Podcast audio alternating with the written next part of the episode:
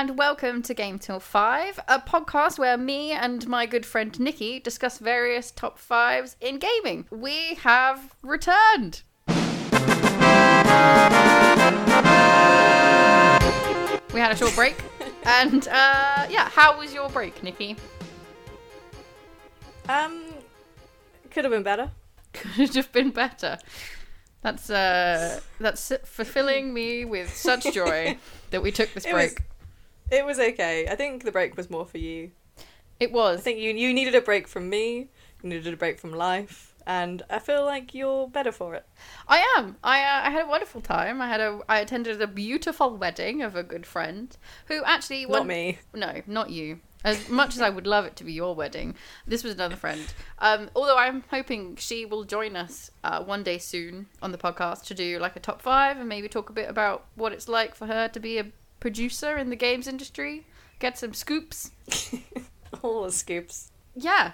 So, because we had a short break, we've been doing some planning about the Game Till 5 podcast. So, we've got some news. Yeah, we're having a bit of a rejig. I think for the better. Yeah. I hope. Yeah, I hope so. So, we're thinking, uh, unfortunately, we're going to reduce the amount of times uh, we do a podcast a month. We're going to do, probably end up being like once a month podcast. But we are going to replace those gaps with some streaming because we finally realized that we're never going to do any streaming because we do all this podcast talking. So, we're kind of going to do a every two weeks podcast, every other two weeks stream stuff. Yeah. So it's I don't know. I think it'll be better that way because then people can interact with us. You guys can watch us if you want, and we'll play some games, which is you know what we talk about every time we podcast. So it'd be nice to actually play some games. Yeah, mostly this is so that I can refill my like top fives, I guess, because I'm just oh running out of things yeah. because I have Not no time to play games. them. No, this is our rebellion against the, this podcast that we started. But we promise we will actually stream. I know we've been saying for like months, years, decades that we're we're going to stream and it's going to be great, and then we just never do. But we will. Yeah, I promise. we'll get there. We are we are determined this time. We've had a break. We're feeling refreshed. We're ready to revamp some shit. Yeah.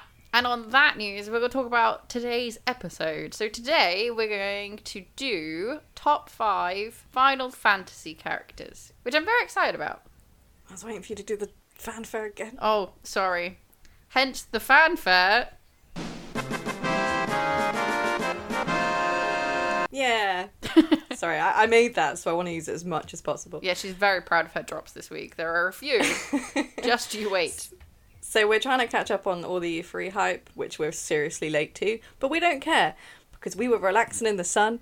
And yeah, we're going to be looking into our Final Fantasy previous lives. Doesn't make any sense. we weren't in Final Fantasy. We don't have previous lives as Final Fantasy characters, but we're going to make a top five about them. Yeah, we're going to just pretend like we did and that that sentence made some sense. It's been a long time. It has been. I think we're just out of practice. So yeah, with the E3 announcement of uh, finally putting a date to Final Fantasy VII, we thought, hey, we like Final Fantasy. Let's talk about that some more. And the other one, Final Fantasy VIII. Oh yeah?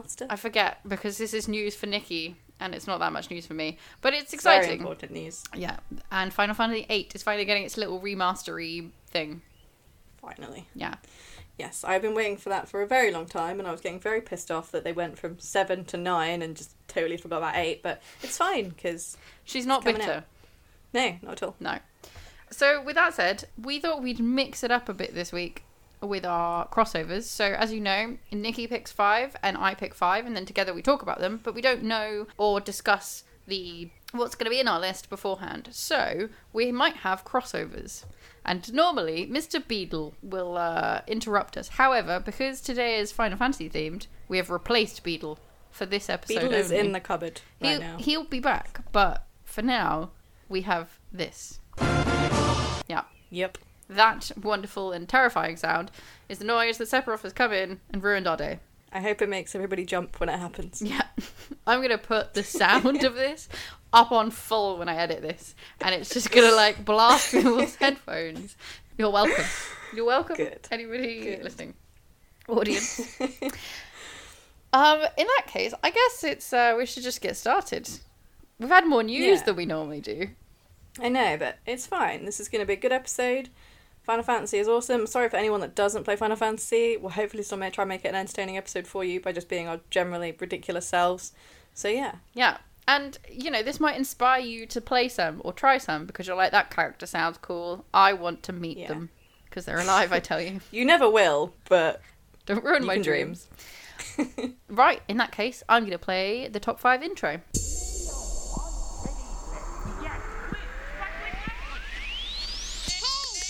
What are you buying?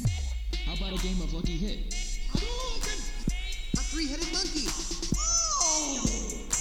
Let's go.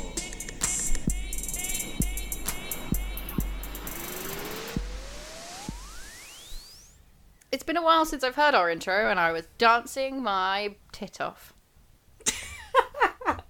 just one, Just just a singular tit. One held firm, the other one, nope. I feel like that's a sentence that you didn't mean to say.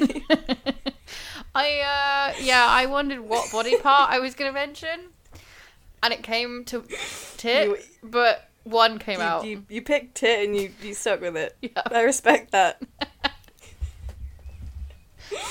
anyway, funnily enough, it's your turn. Yeah, to To just keep first. talking. uh, in that case, I'm going to kick off my top five with Cecil Harvey from Final Fantasy IV. Or Cecil. Good, good. I'm really glad that you picked some that were like pre seven. Not going to say any more than that. so I had a really hard time not just choosing everyone from 9, so this is why I've gone for someone from 4. nice. He's the main protagonist of Final Fantasy IV. He's also in the sequel and I think another game uh, thing that I've not played. But what I think I like about Cecil is he kind of feels like the start of the stoicy kind of characters, uh, like main characters that Final Fantasy kind of has. Technically, I think Final Fantasy IV is also Final Fantasy II if you're in the US, which is very confusing. I'm confused already. I know. But we'll just brush over this and talk about Cecil. Or Cecil. There was a thing, and it was like some people pronounce it Cecil, some people pronounce it Cecil. They didn't tell me which Oh, one was so correct. difficult. So I, am going Like- with Cecil. Because It's like potato, potato, chocobo, chocobo. It's just whatever you want to do. Exactly. So we're just going to carry on. What I really liked about Cecil is that it's quite his journey, the like of the, his character, kind of mimics what's going on in the game quite well. It's one of the first ones where it felt quite deep, and the hero of the story was a little bit damaged and kind of in this world and in this story. He is one of the only characters in Final Fantasy to change his job or his like fight type halfway through a game, which also is one of the main reasons I've chosen him, because I think that's really cool.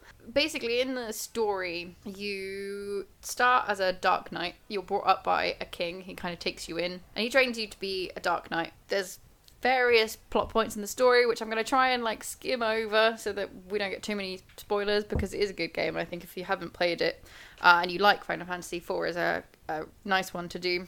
And basically he trains you up but through the story you kind of realize that the king or isn't really the same person you thought he was. It's not really his fault. There are some things that happen but you kind of go through this transformation and you realize like actually i don't want to be a dark knight. I want to be the opposite of a dark knight and i turn into a paladin so your powers change and your appearance change and i don't know any of the final fantasy characters that change their job halfway through like No. black mages are pretty much black mages from start to finish same with like mage types and all that kind of thing Yeah, no, that is interesting.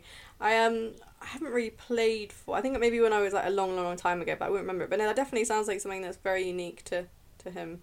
Yeah, definitely. He ends up just having a bit of an identity crisis and morality, and he kind of just comes to hate following blindly the orders he's given because he's kind of just starts with his title. Like you start quite high up in the game. You're like the one of the king's like right hand men, and your best friend is like the other. And you kind of go off on these this adventure together and realize actually the person that you're doing this for isn't right. They're you know they're murdering innocent people and you kind of rebel against that and kind of go, hey, I don't really like this idea. And he kind of stands firm and says no. And then as a result, he kind of changes into like the lighter version of himself. And that also includes a fashion change where he basically goes from having like all over black armor, this really like dark gothic-y, you know, old armor suit to this like fashiony blue and white armory thing. And it's all bright and happy and you Admittedly. I'd kind of like it the other way around, where he was all like, you know, pristine and proper, and then he was like, I'm a goth now. I would enjoy that a bit more, I think. But, you know, it's not true to that story, but I mean, I like another it. story, that would be good. it's kind of like the emo teenager version of his story. oh, wait, that is actually kind of like Vincent, isn't it, really, from Final Fantasy Seven, Like, he's just like, I'm a normal person, and then it's just like, no, fire and blood. This I'm is mad true. vampire now. I'm a vampire. Uh, yeah, Yeah. exactly. I like it. I like that we've got the opposite of uh, Vincent. Um, Yeah. But yeah, But anyway, enough about him. enough about him and more about Cecil. The main reason I chose him is just that transformation that he goes through. The only issue that kind of comes with that is that he's a little bit weaker when he's good. So he's got a bit more of an edge when he can tap into like the dark side of him. And then when he becomes a paladin, like your other teammates that you collect, as you do in all Final Fantasy games, are a bit stronger.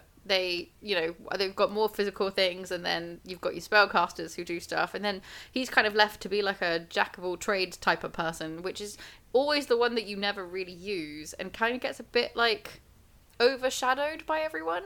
So it feels a little bit like, oh, I don't really want to use him anymore.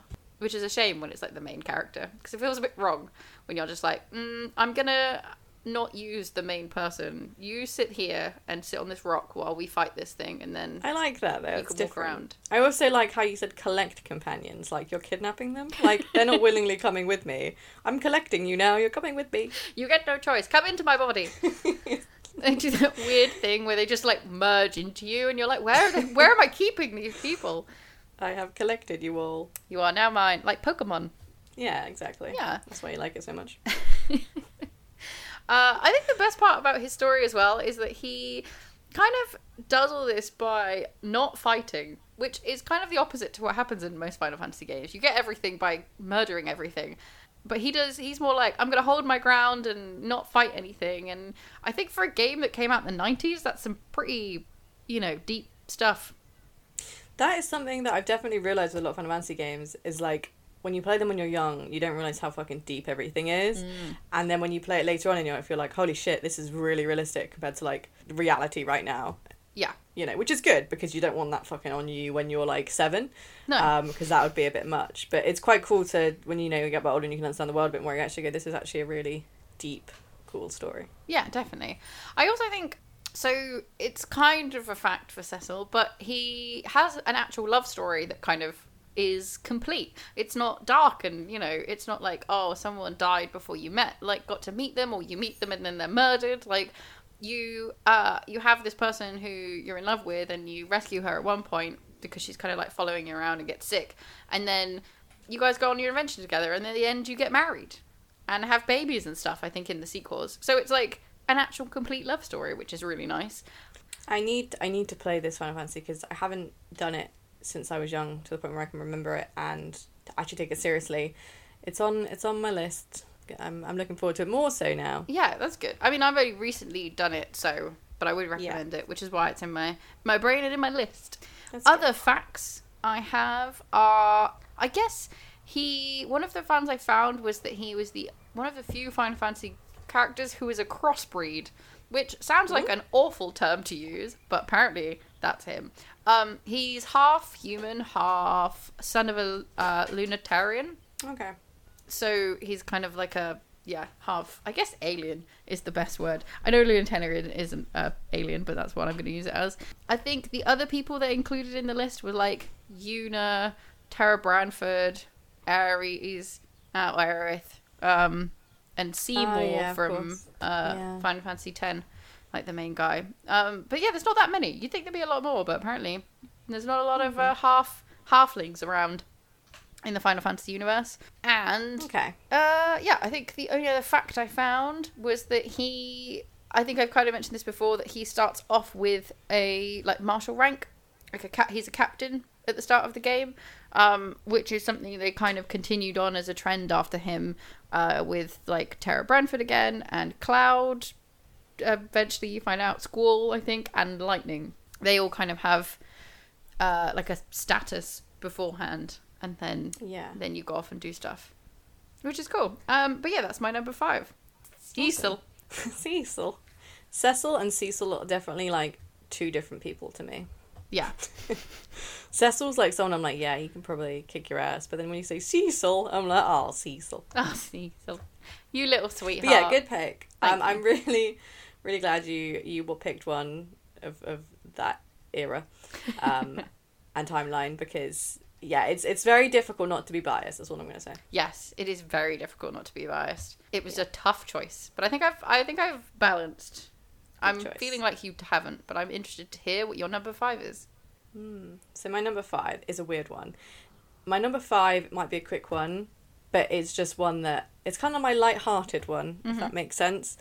And I went for can be pronounced in two different ways again, Queena or Cuna from Final Fantasy Nine. Amazing! I'm so glad you've picked this character.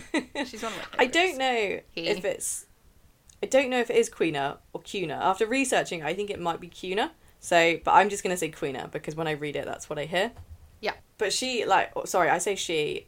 There is actually technically no concrete pronoun that's kind of been decided as a character, so I'm just gonna call them they. Um, people have like argued about that a lot, but I just think there's just no point. I just think it's fine. They don't have to have anything. If Yeah. they could just be them. It's fine. So Queena, full name Queena Quen, is a is a character in Final Fantasy Nine, and they are a Qu. So these guys specialize in blue magic.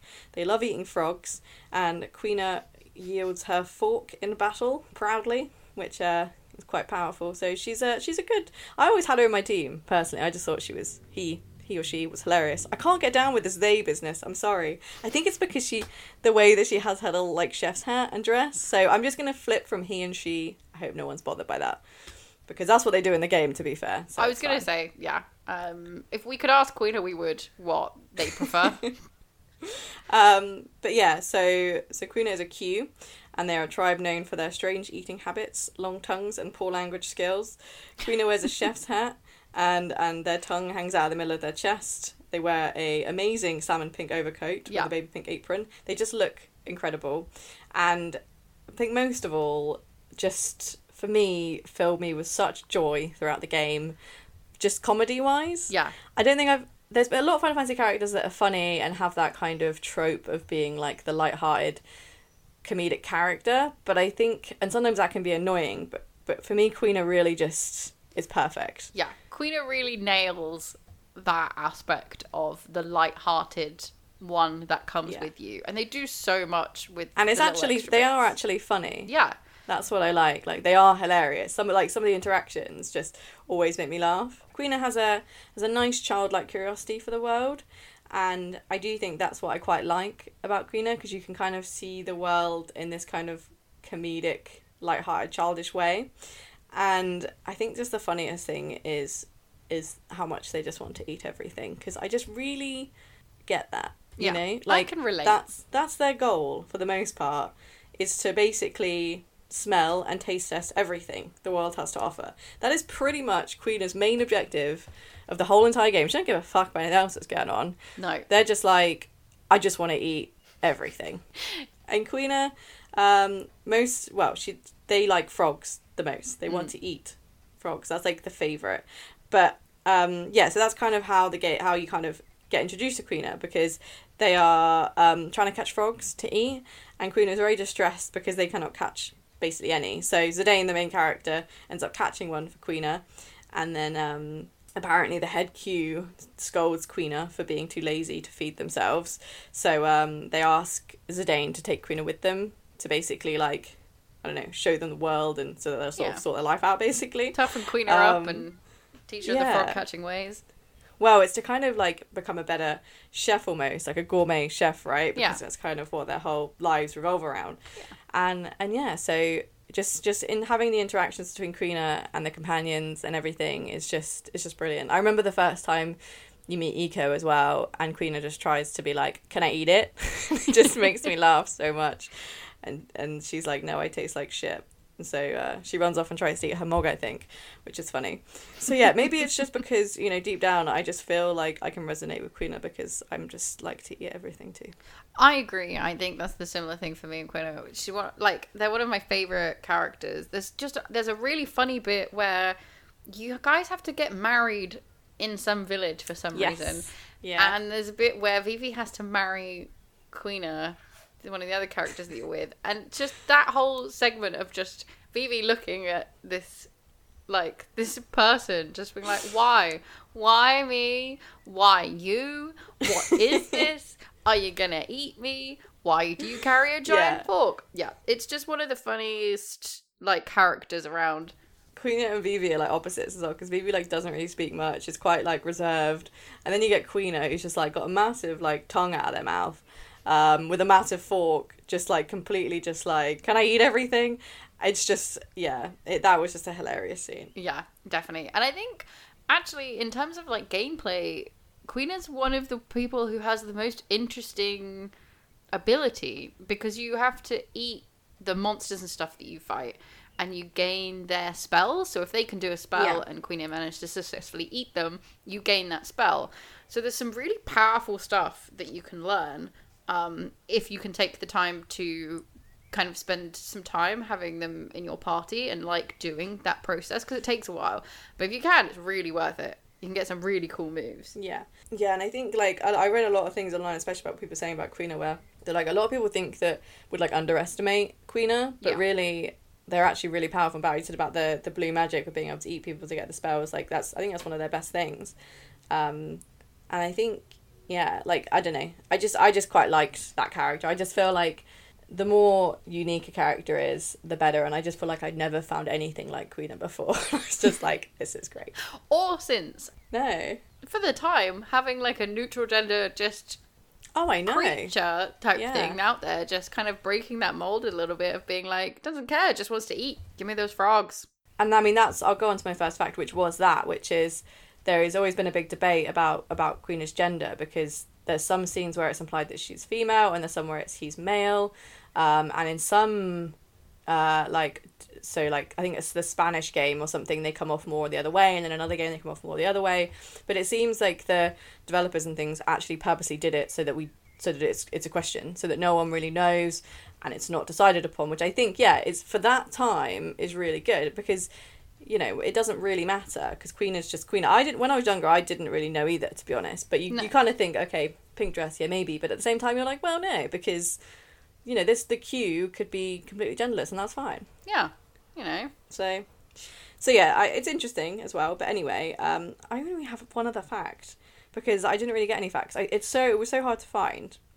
So my other fact is just to do with Queena's name which is Queen of Quen um because it's kind of like a a backwards thing really because Queena or Kuna in Japanese means eat and Quen or Quen means cannot eat so effectively her name is eat cannot eat or cannot eat eat which is odd um so it's kind of a play on words which yeah I like it. I like that's it. just literally that was the only fact i could get so But I like it. It's a good Yeah. it's a good fact.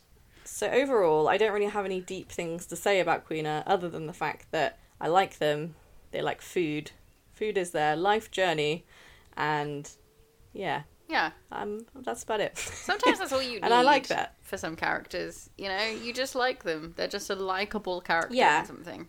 that's kind of why I made I made them my number five because I was just like, there's no real deep thing to this. I just found them as a very endearing and unique character, and I just wanted to include them. Yeah, I like it. Good job. So that's my number five. Nice. Very cool. Um, in that case, I'm going to move straight on to my number four, which is now I'm not going to say this very well. Balthier from Final Fantasy twelve. Okay. Balthier. Um, he is so it's really difficult to choose characters from Final Fantasy twelve because nobody can really decide who the main hero of twelve is. I would say personally for me, Balthier is my favorite, and therefore I see him as kind of the the hero-y type character. He is a sky pirate who kind of just goes around the land in his airship um, with his partner Fran, who is, and I, I can't remember the name of the bunny lady type creatures that they are or what the species is called, but they're giant bunny ladies, and uh, the fact that he's friends with one kind of reminds me a bit of Han Solo and Chewie. Even though it's like Nice. the sexy version, which is actually something that he's often compared to. His character is one of those kind of he's very cunning and suave and he's well liked uh, as a character for being quite smart and strategic in everything. So instead of you know like a normal reckless stupid hero that just runs into stuff he's very much like the opposite of that and kind of takes his time. But that kind of comes with like a really cocky attitude uh, and overall sassiness which makes me like him. But this means that he then often gets compared to things like Han Solo and James Bond and Jack Sparrow, that kind of like we're talking about that kind of area of character. But this kind of there's not often characters like that in Final Fantasy, I have to say. Uh, for the, like, the main characters, everyone can be quite serious. I think there are some like more light-hearted people, but they don't tend to be on that. I don't know. There's not many Harrison Ford type people in Final Fantasy uh, that personally I can think of.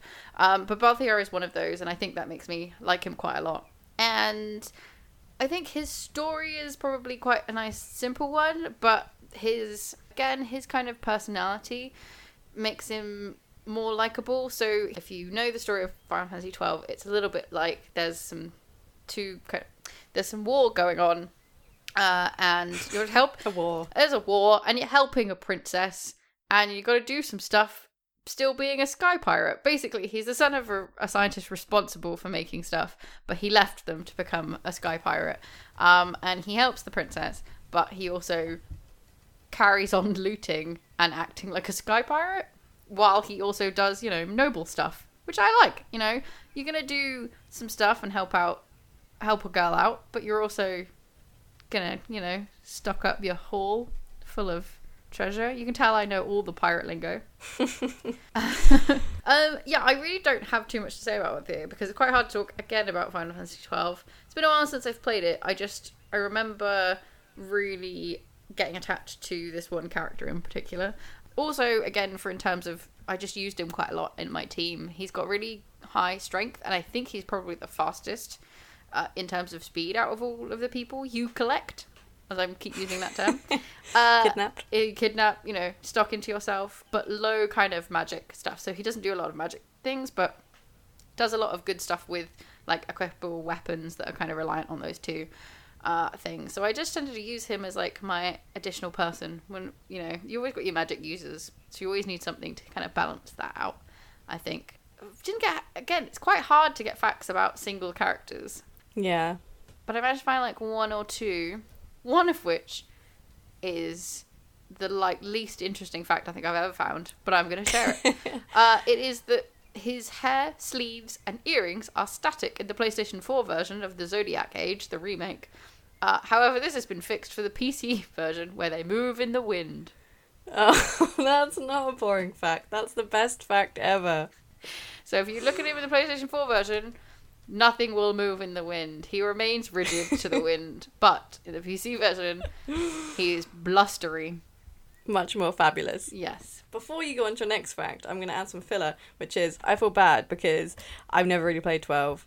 12 took me a while. So I had it when it first came out on PlayStation 2 and I played it for a little bit and then I I just really didn't like it. I didn't like the Well, I did the exact same thing. I owned it on PlayStation 2 as well, and I played it a bit, and I was like, no, it's not the same. Exactly. I think the the battle system is so different and it was so different to 10, which was the only one because I never played 11 because it was like an online one. So when 12 finally came out, I was super excited because it was like, oh, it's been ages since we've had a Final Fantasy. And then I played it and I really didn't like it. And then I eventually went back to it. I think uh, just when I moved and I was living by myself for a while, I um I ended up just like getting a PlayStation 2 like emulator because I really felt like playing a bunch of PlayStation 2 games and this was one of the games that I picked back up and I played most of the way through. I have to say I haven't finished it and I keep saying I'm going to buy it on Switch. The Zodiac version came out on Switch and now I know not to buy it on PlayStation 4 because n- he's not blustery. I might do that again soon. so I re- recommend trying it again now you're older and you have a bit more patience for a different fight system if you know and I make mean. sure you get the fabulous version. Yes. Don't get that non blustery version. Get it away. yeah, so my other fact was that because Balthazar is a sky pirate, coincidentally, his Japanese voice actor also provides the voice for other pirates in various video games. Uh, he does Jack Sparrow in Kingdom Hearts 2, and also Johnny Depp in various roles that he plays. Um, and I think he also plays one for a pirate in One Piece, the anime.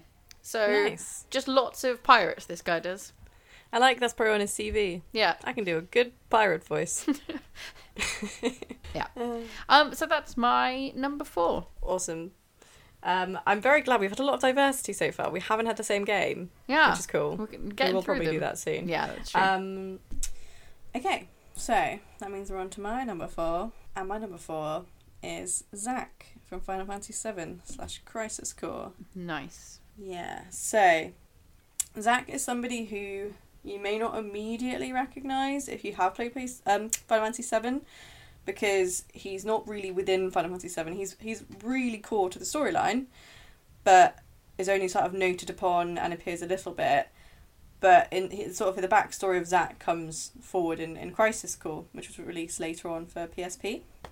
So I am going to have to give some spoilers to Final Fantasy VII if I want to explain who Zack is, but I will start with his backstory as per usual. So Zack was born in the town of Gongaga, where he lived until he left to join Shinra's elite militant force, Soldier. That was his childhood dream, and he fulfilled that after leaving for Midgar. He didn't tell his parents because it's just not cool. Yeah. But he didn't tell his parents. Um, his mentor became Angeal Hewleys, who he was really largely inspired by. He also, not many people know, again, if you haven't played Crisis Core, he um, fell in love with Aerith Gainsborough, who um, obviously within Final Fantasy VII, and you know is thought to be sort of Cloud's love interest, but really Zack got there first. Sorry, Cloud. Yeah, got in there. Um, so we actually did meet Aerith way before, um, and I think he met her while he fell into the slums while he was on like a mission, and uh, and yeah. So I'm not like I said I don't want to spoil too much of the game, but he ends up sort of defeating his former mentor and becomes the original owner of the Buster Sword before Cloud Yeah, Cloud's so there's ridiculous there's sword. so yeah there's so much backstory with Zack that that it's it's difficult. Some most people will look over him, but for me, he's so integral to the story, and without him, you know, you wouldn't have Final Fantasy Seven. So that's why I'm kind of okay with mentioning it, mentioning him as my number four. Yeah. So to to, to spoiler alert everyone here, um, Zack eventually goes to Nibelheim, where you visit Final Fantasy Seven, uh, to go to the Mako reactor, and uh, Sephiroth arrives because Sephiroth He is always fucking arrives. everywhere. Yeah. Um, he finds out the truth behind his origins, which again, not going to disclose. And uh, Zack ends up confronting Sephiroth, and both he and Cloud. Sorry, I forgot to say. Cloud was like there doing some shit. Cloud, Cloud was just in the background. yeah. So at this point, like you know, we find out we kind of find out that Cloud really Cloud made out that he was just like this awesome soldier, but it wasn't. Cloud was just like a, a low grade Yeah. soldier who was just like in Cloud the was just around. Or Zack was the, doing a full you know cool shit. typical wrong place, wrong time. yeah. Yeah. So, you know, Cloud's story that he tells in Final Fantasy VII isn't necessarily what it is. Spoiler I alert. that Final Fantasy VII is essentially Cloud's version of events.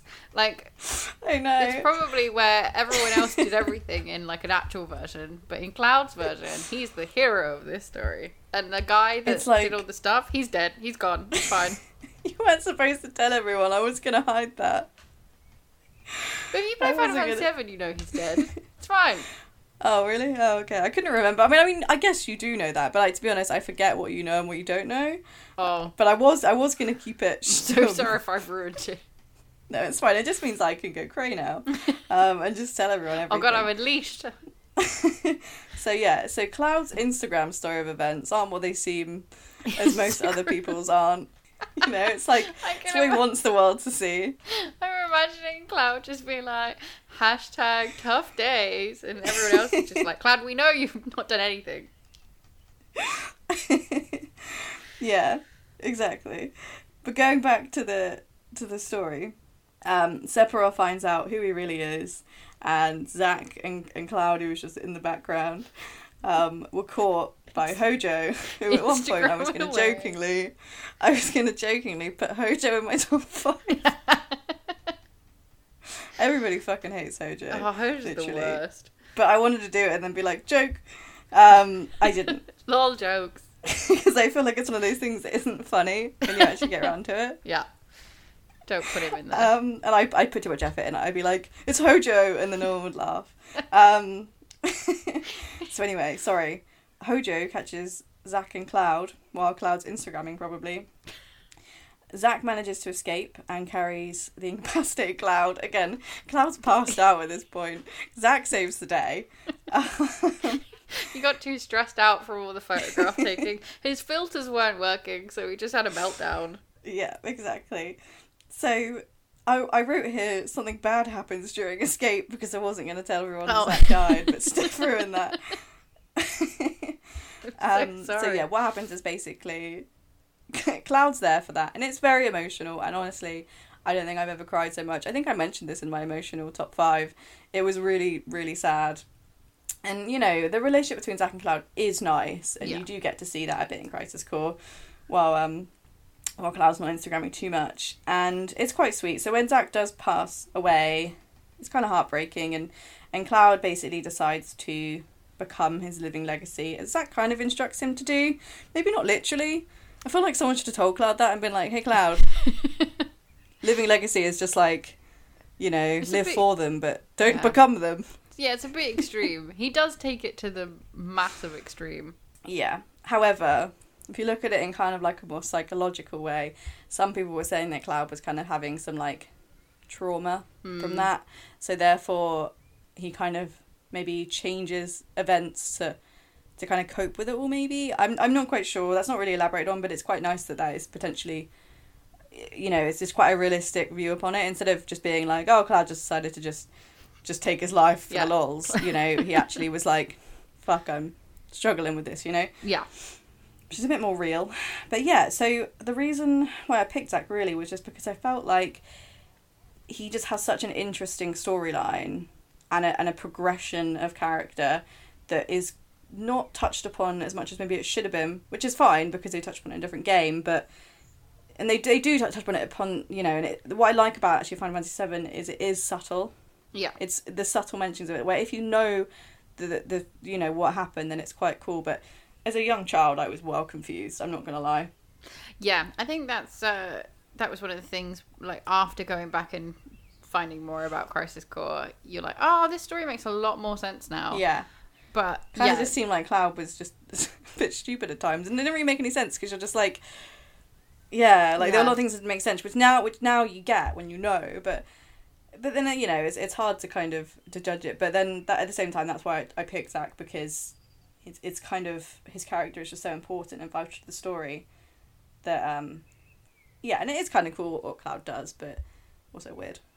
Yeah, I think that's the thing. I think Zack seems like the more interesting character, but that's probably mostly because he is so in the background for so long. Uh, and I think when you find out this, that about Cloud, you know that he does all these things and he changes himself quite a lot, and the story and stuff. Um, Yeah. It kind of makes you feel so differently about him as a character, but kind of even more cements why Zack is, you know, so interesting. Yeah, and I think I do prefer Zack to Cloud. I think a lot Yeah. of people would agree with me there. But then at the same time, you know, not every character's going to be the same, and there's always reasons behind everything. And maybe Cloud is a bit of a knob because of that, and that's fine. Hmm. I think Zack for me was a little bit more light-hearted, maybe. A Yeah. bit less moody than Cloud. Well, he was supposed to be a bit But- more likable. Like that's the whole point of it, Yeah. right? Like, you know, Cloud isn't. Cloud was never supposed to be the main person in the story. He was always supposed to be the background, and He was kind of like the unchosen hero, I guess. Cloud. yeah, and he doesn't really enjoy it, and you can kind of tell that from where he is. Whereas Mm. Zack was like the more natural hero of the the story, Yeah, and if you were going to do a normal story, you probably would have put him in there. But you know why Seven is so good is that they put someone who just obviously doesn't want to be there. Yeah, which I think again is amazing because, as I said, I, I wasn't moaning earlier about the fact that they didn't disclose that information. It's actually kind of cool that whole like the circle of it all because Yeah, it gives Cloud more depth because you instead of just being like, oh, this guy's just a dick, like you actually go, no, hang on, he was put into a really horrible situation that he then had to cope with and kind of live for someone else because he, yeah, it's really really deep. Yeah, definitely. I think that's the the- really good. That's the uh, the theme of this week's episode is deep. Yeah. So I I have the most facts for Zack to make up for my last character, which I don't have any facts for. Ooh. I have a lot. Um, and this is to do with Zack's role, again, as we were saying. Apparently, Zack's role in the plot of Final Fantasy VII was already there before he was created. So, before, like, from the start, it was decided that Cloud's cocky personality would be false. But later on, it was decided to, to create the character whom Cloud based himself upon. So, there was Ah. always going to be that there, which is quite cool. Um, but apparently, before Zack, Aerith was originally going to see her first loving Cloud, but no one had decided who um, yeah, they hadn't obviously decided who was actually going to be that person that Cloud would base himself upon. Yeah. But again, I also like the fact that Zack had like a fling with Aerith before Cloud because I've never really been a huge fan of Cloud and Aerith. That's all I'm going to say for Yeah. now. I agree. I think that works in that in that sense. Yeah. So yeah, I'm with you. Um, so I will get my other fact now, my other many facts, which is uh, apparently Zack's Japanese voice actor, Kenichi Suzumura, is married to Aerith's Japanese voice actor, Maya Ah. Sakamoto, which is adorable. That's really cute. Yeah, I thought that was really sweet. So another thing to do as well with Aerith's kind of character is apparently during a scene in it says DMW, but I don't know what scene this is in. I assume this is Crisis Core because I can't remember. Um, Zack tells Aerith that whenever they meet, they should do something in particular. Zack's idea was for her to wear pink, but she thought the idea was silly. But after this event, she wears her signature pink outfit. So in case she, she was probably going to ever see him again. So I think that's That's quite sweet Yeah. which is a nice kind of like back story to her. And apparently in Costa del Sol, Zack fights for the parasol, and uh, apparently in Final Fantasy Seven, Aerith can obtain a, an umbrella for a weapon, which kind of like plays on that That's amazing. again, which is very sweet. Also, there's a seagull outside my window. I was gonna say I can hear a really weird noise on your end. Oh, hello, Um, Mr. Seagull. You're interrupting our. just just ignore that. Um, so a, a cool thing as well, which actually ties into Final Fantasy 15, which is apparently a random campsite in the game. Gladius does squats, which is like an allusion to both Cloud and Zack, because Zack and Zack does his little like typical squats, like Cloud Oh, does yeah, in Final Fantasy the- 7. The end, yeah. The, rid- the ridiculous squats that you kind of like Just like you're working out now, like really over exaggerated squats. So Gladius does that, and it's meant to be like a tribute almost. oh, which is quite cute. Yeah. Um, I think I'm going to leave my facts there. I reckon. I reckon. you reckon? I reckon? reckon I'm good. Oh, Yeah. I liked it. I liked the facts. I like the fact that Zack's mentioned. It's an interesting one, not having like a playable character in there, for sure. Seagull. Clearly, this seagull it. agrees with you and joined wanted to join in his opinion.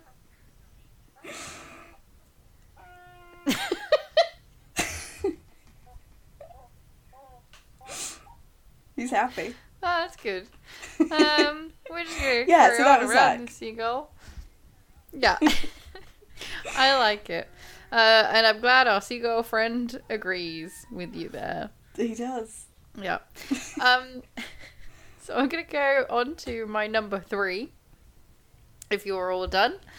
And I don't know. I think my number three will surprise you a little bit, but also not. So my number three is Zidane Tribal from Final Fantasy IX. There's another one.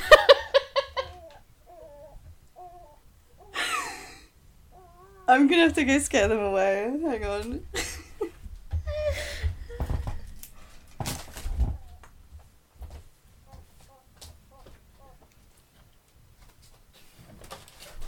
Please leave.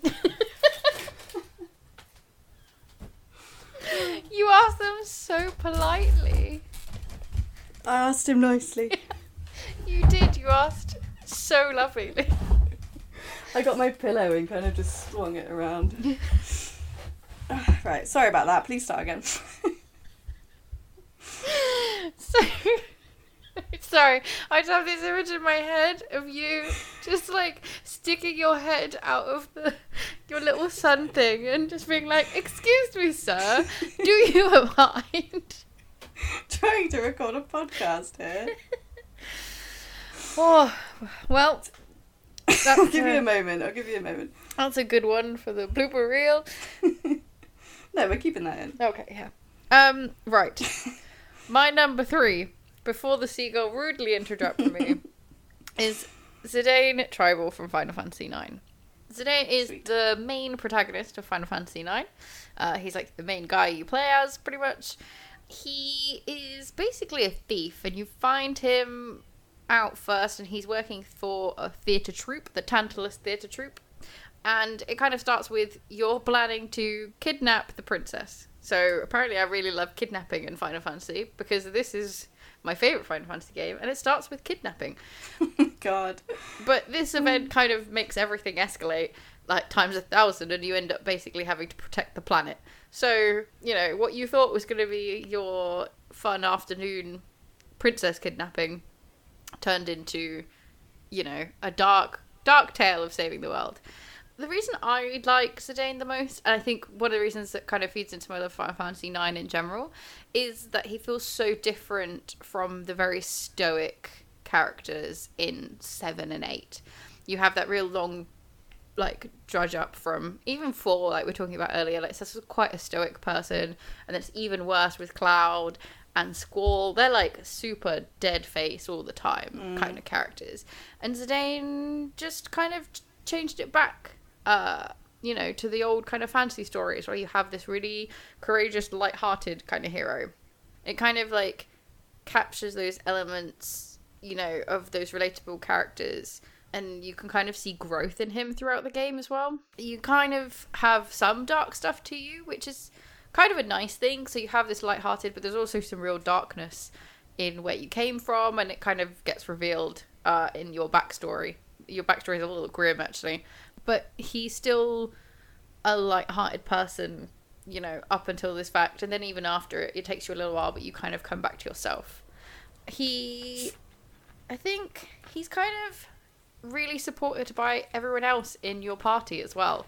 Like all the people you end up being with like we were saying about Quina everyone's really diverse and weird and zidane kind of feels like he is so charming and he brings everyone together even though everyone's really reluctant and really weird and they you know no one quite meshes in this game like you can't see any of these people like i don't know if you stood all the characters in line they just look totally different it's not kind Yeah, of like, like, what the fuck is this game? yeah like seven everyone kind of has the same not look but you know they you can tell they're in the same world.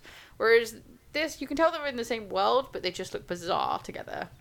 And i think that's kind of part of the charm is that everyone is so different but Zidane kind of pulls everyone together into a team um, which is really nice. It's kind of like some of my other favorite It's like you have like a not so helpless damsel in distress kind of thing in princess garnet and then the giant oaf that is steiner who's one of my favorite and the the relationship between Steiner and uh, Zidane is one of my favorites. It's just really funny, like the you know them talking and the back and forth and stuff between them is just really funny, and and Vivi and stuff and the way that he is with him. So I think he's just one of my favorite characters ever, but more so in like Final Fantasy.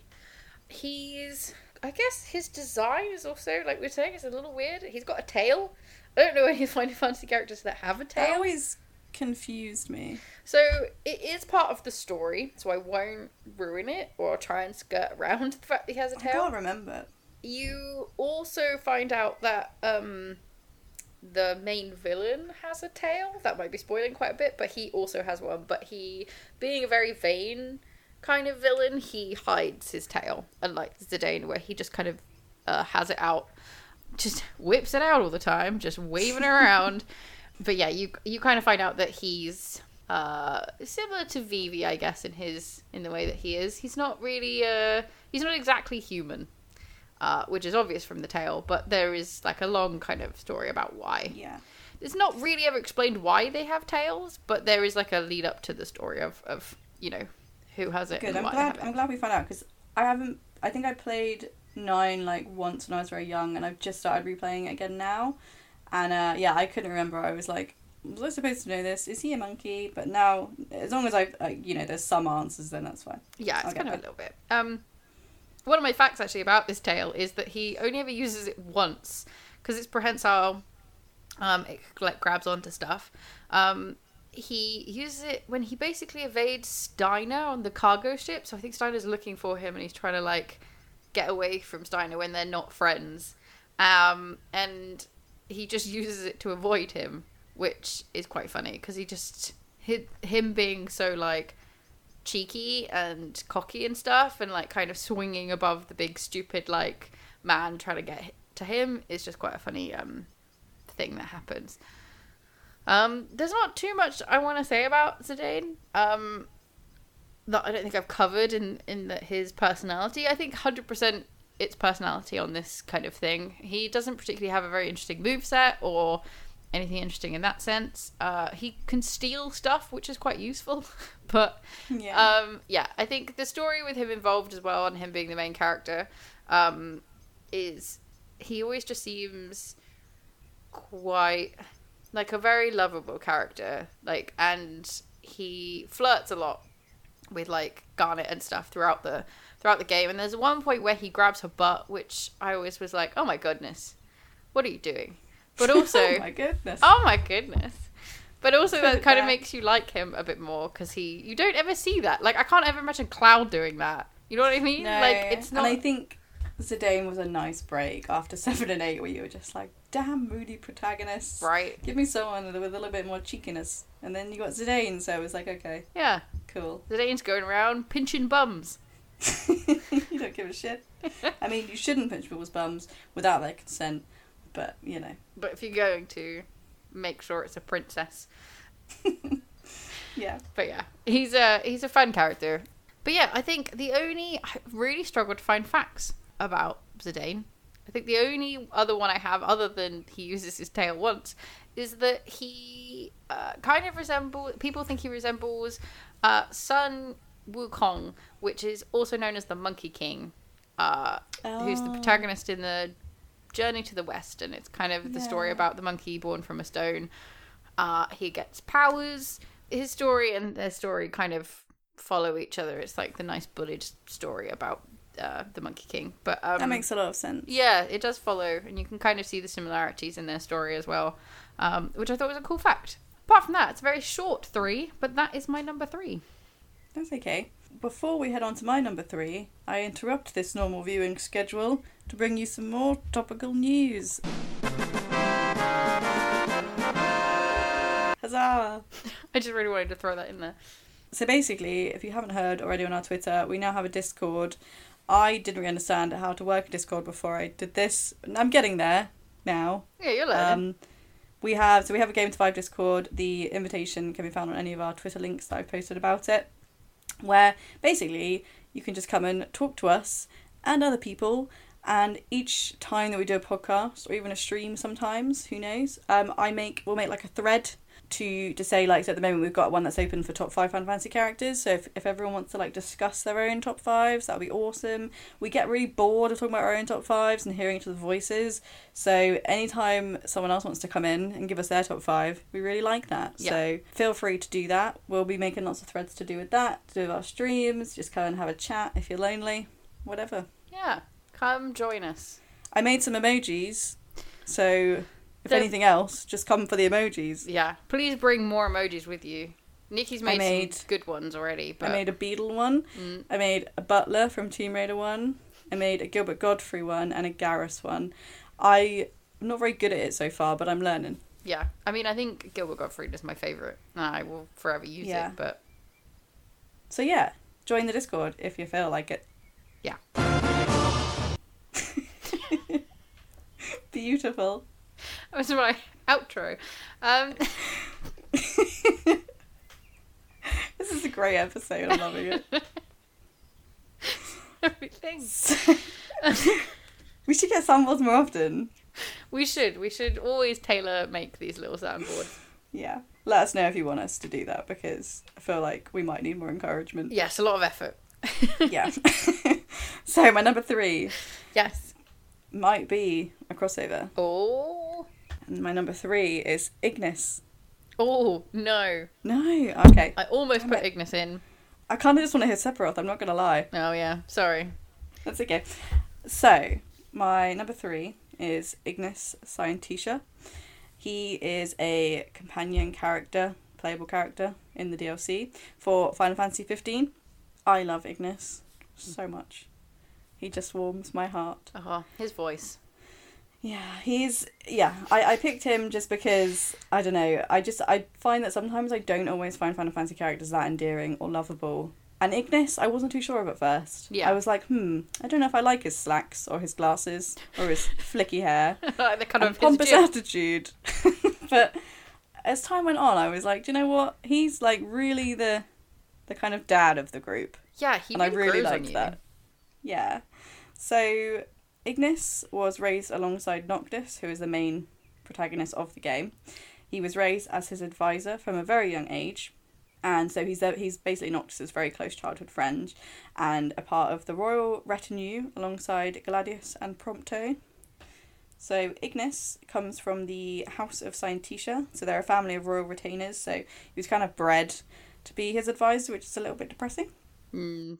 So he entered Noctis' service at the age of six, which is mad. Oh my god, child I know. labour. Basically, it's not it's not good. And when you know, and then when they're on the road, he effectively acts as Noctis' caretaker for the crew, driving the car and balancing all the books and cooking for them. Oh yeah, he does So- everything. Really, Ignis is fucking runs the show. Ignis is MVP for sure. Yeah, like he he just fucking does everything, and no one gives him any credit. God I'm just kidding. it. They they do they do, but it's just one of those things where it's like he just feels like a lot more important, maybe than the Yeah. other two who are kind of just They're just along for mad. the ride. They're a bit like muscle, right? Yeah. Like especially Gladio, he's just kind of muscle around. well, he's definitely the the eye candy. Prompto, I'm not really sure what his purpose is. yeah, just To take pictures. yes, to take pictures, to make Give everybody him a stop the goddamn car for a fucking picture every two seconds. Just give him a camera so he'll be amused and doesn't bother anyone. Yeah, that one. So Ignis is very intelligent. He is basically Noctis' confidant and helper. So if I didn't mention it before, Noctis is basically royalty. So that's why Ignis is kind of there to to help him and Ignis kind of serves him and has great banter at the same time. He's sarcastic, has great quips, and and as I said, he has great cooking skills. Yeah, he's oh, why didn't I make a drop for this? coming up with new recipes. Why didn't I come up with a drop? That would have been great. I'll put one in. So Steph Steph just did that, but she's going to put one in now so we can hear Ignis's marvelous voice. I've come up with a new recipe. Yep, that's him coming up with a new recipe, Yep. um, which he does for for all the characters and cooks Yeah. for them. Because if he didn't, then they'd all starve and die, and that would be a depressing game. Well, they just eat toast. Yeah, well, just burnt toast.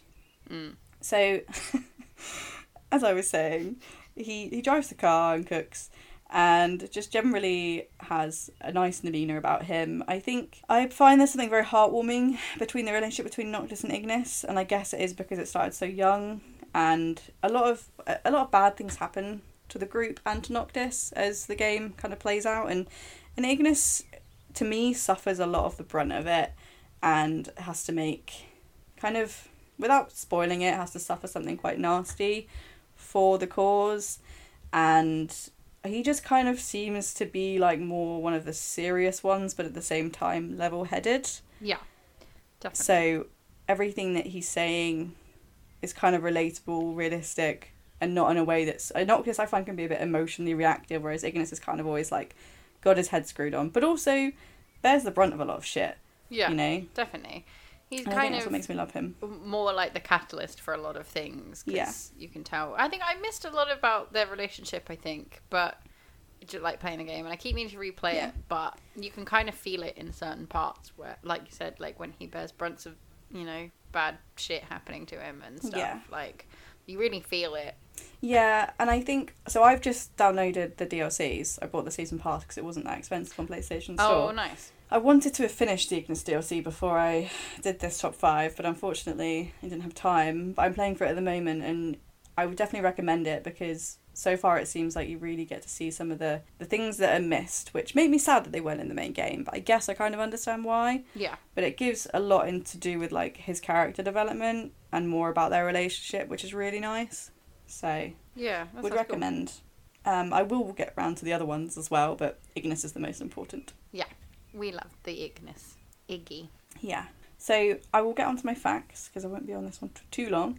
We'll start with the full meaning of Ignis's name, and apparently it translates to "I stun with fiery knowledge." Amazing. It's not a literal translation, but uh, apparently it kind of means "I fire, stun, amaze with knowledge." If you were to like literally translate everything to do with his name, Right, yeah. we won't get into that. Who cares? But that's kind of what it means. so Ignis stuns with fiery knowledge. Who knew? I mean, I did just as a reaction to his knowledge, but I didn't know that his name was literally that. Yeah. So I love it. It's pretty special. Um, also, I don't think anyone's ever noticed, but Ignis has a different accent to everybody in the game in the English version. He does. So he speaks with a British accent, like us. This this accent that you're hearing right now. If you didn't know. However, um, obviously the other characters have more American accents. This is thought that it might be because Ignis is from a different region of the world, but this has never actually been mentioned or really kind of expanded on. So it was the director, Hajime Tabata, that said that. So it's likely that he is from another part of the world. But yeah, we don't know why. Oh, just just random Apart accent. that. I- Yeah. especially because he grew up wherever everyone else did at the age of six. yeah, Like, unless a- he was just shipped off. I don't know. No, maybe, or maybe he just only got to speak to like people with the same accent. maybe. But um, apparently, now I didn't know this, but Adam Croasdell, who they've done a lot like the the Chocobros as they call themselves. So I think it's Noctis, Prompto, and Ignis do a lot of like streaming. And I do know that Adam Croasdell, the guy who voices Ignis, does have like an English accent in real life, but apparently he's actually from Zimbabwe. Oh, cool. There you go. Just Yeah. a fact. Fact. So, my last and final fact is about the most important thing ever fashion. Amazing. Apparently, Ignis, like the other party members, went through a design overhaul. The original footage of him had him wearing a white dress shirt under a jacket, jeans, and a dog tag pendant, like Ooh. any cool Japanese character would. Honestly, that's what it looked like. It looked like gangster Japanese guy. I mean, when you hear it, I'm just pitching like Yakuza games and, you know. Yeah, basically. So they changed it to a purple and black animal print dress shirt worn with a suit and a pair of uniquely styled blue gloves, which is how we remember him to an extent. 'cause Yeah, he doesn't always wear that. Special little driving gloves. I remember first seeing him and being No. like, I think that's when I was like, I don't like the cut of his jib. But then I realised that he was just a lovely soul, and Yeah. now I love he it. was doing everything for you, and you were like, "Oh, okay, I'm uh, I'm Yeah. cool with this guy." So Ignis to me is just an incredible, incredibly likable character. Has a very interesting backstory and relationship with the main character, and is just quite real. Yeah, I just just love Iggy. Iggy is probably my favorite out of uh, the characters from yeah Final Fantasy 15. Definitely, Yeah. he just like you said, he's the most likable. He does the most, and he has probably like one of the most interesting stories out of you know your guys because he's just like Noctis pretty much, and then Iggy, and that's kind of it. Yeah. To be fair, I haven't played the DLCs for the other ones. The other guys might have interesting backstories. They true. They But- might. Going off of not really playing the DLCs properly, Iggy is to me the most endearing. So Yeah. sorry, Prompto and Gladius. Sorry, not Um, sorry. Yeah, I mean you gotta have a guy who cooks. Yeah, exactly, exactly. I mean, what can Gladius do really apart from lift things and squat? Lift the heavy thing, squat the then you heavy got Prompto thing. off just taking pictures of rocks. Yeah. So far in the list of useful things, Ignis is coming out top. Yeah, so that's my that's my number three. Nice. It's a very cool number three. Um, like I said, I haven't got anyone from uh, Final Fantasy 15, but if I w- did have room for him, Ignis definitely would have been my one. Awesome. So we're on to number two, and I don't think we're gonna have any crossovers, but I'm interested. My number two is a character from Final Fantasy X, and I have picked Auron from Final Fantasy X. Okay, nope, that's not the one I've got. No, so I picked Auron because I like a lot of the characters in Final Fantasy X, and it was really difficult for me to pick one and not just include like all the characters from Final Fantasy X for different reasons. The reason I went with Auron is because there's something to be said for the fact that he's not uh, the protagonist or you know the second version of a protagonist, which I'm sure is a fancy word, but I don't know it. Or you know, he's just one of the characters that is with you, but he's kind of everyone's favorite in terms of like the internet and that kind of thing. I think because he exudes this kind of cool, badass samurai like presence for the entire time. And he doesn't even really try hard to do it. It's not this like overly serious kind of version of him, even though he is serious. It's kind of like a you're just with a very straight faced no, normal human, but there's still like a nice side to him. There's an obviously very caring side. It's not a like, you know, I don't care about anything or anyone kind of serious attitude. It's just kind of a we're here to get stuff done and I want to help and I, you know, care. He's got a very interesting story which I don't know whether to mention or not because it's quite a big spoiler for the game. But he basically used to be like a he's like a warrior monk and he kind of is the mentor figure for your team that you kind of collect in the game. Um, and he is keep- Again with the collecting. I, I mean, I can't, I can't think of anyone else to use. He, he, he's the one who brings Tidus, the main protagonist, to the world of Spira in order to save everybody. Um, he's kind of like Tidus's father figure. That's a hard time with his actual dad and like what he does and I think Auron kind of is everyone's dad. He's kind of like the daddy of Final Fantasy X. He's basically famous in the game for being like the greatest guardian that ever lived. And this is because in Fantasy X there is a, a big monster that's basically kills, you know, tries to kill lots of people every so often. And you do a final summoning as a summoner and you take your guardians with you to get you through the journey to go and kill the monster and then they kind of look after you until you can do the main thing. And Auron was one of these guardians for someone who succeeded in getting rid of the monster and he's kind of got this fame around him and everyone is just always amazed by him and his loyalty and his dedication. And for the most part of this game he's kind of the one who just keeps doing that for you know when you go on your new journey so you're kind of going off to do this journey again, and he's the one to just kind of be like, right, we're gonna do this, we're gonna go here. Let's, you know, it keeps everyone calm, keeps everyone level. Um, you know, to try and just get everyone there, which I like about him. Like I said, it's that serious, no kind of bullshit attitude, and he has some of the best like come like burn comebacks in the game. Just says like all the cool stuff, like really effortlessly. Uh, but also you can tell that he enjoys being with the people. He's not just there like being grumpy or whatever. You know what I mean? Like it's not a not a I don't want to be here kind of thing. Yeah, he's just sassy. yeah, he's just sassy, which I always like a sassy character. I think most of my characters that I've picked are just pure sass levels. um, yeah, without without spoiling too much about Auron, it's quite difficult to talk about him and why he's so cool. And you know, there's a twist with him in the end, um, and I think that kind of pushes his dedication and that kind of dad looking after everyone figure to another level. Um, and that's kind of what makes him different from just like, you know, like we were talking about Gladius is just kind of there to be the, the serious, get everyone there kind of thing. Um, but he doesn't have that kind of softer side that Ignis does, where I think Auron kind of has that side as well. Because essentially Yeah. he, you know, has been sent to look after Yuna and Tidus by their dads and stuff. So, you know, he's kind of okay. I'll, off I go again. I'll do the journey. Like I've already done this. Like he doesn't need to do the same journey again, but he does it because he's you know strong and cool. That's good. Bit like Ignis then. You know, he's just like, I'm I'm just gonna do it. I'm just gonna take over and just do the shit because it needs to get done. Yeah, pretty much. It's like sure, like sheer force of will to Yeah. look after you know everybody again and save the world a second time round.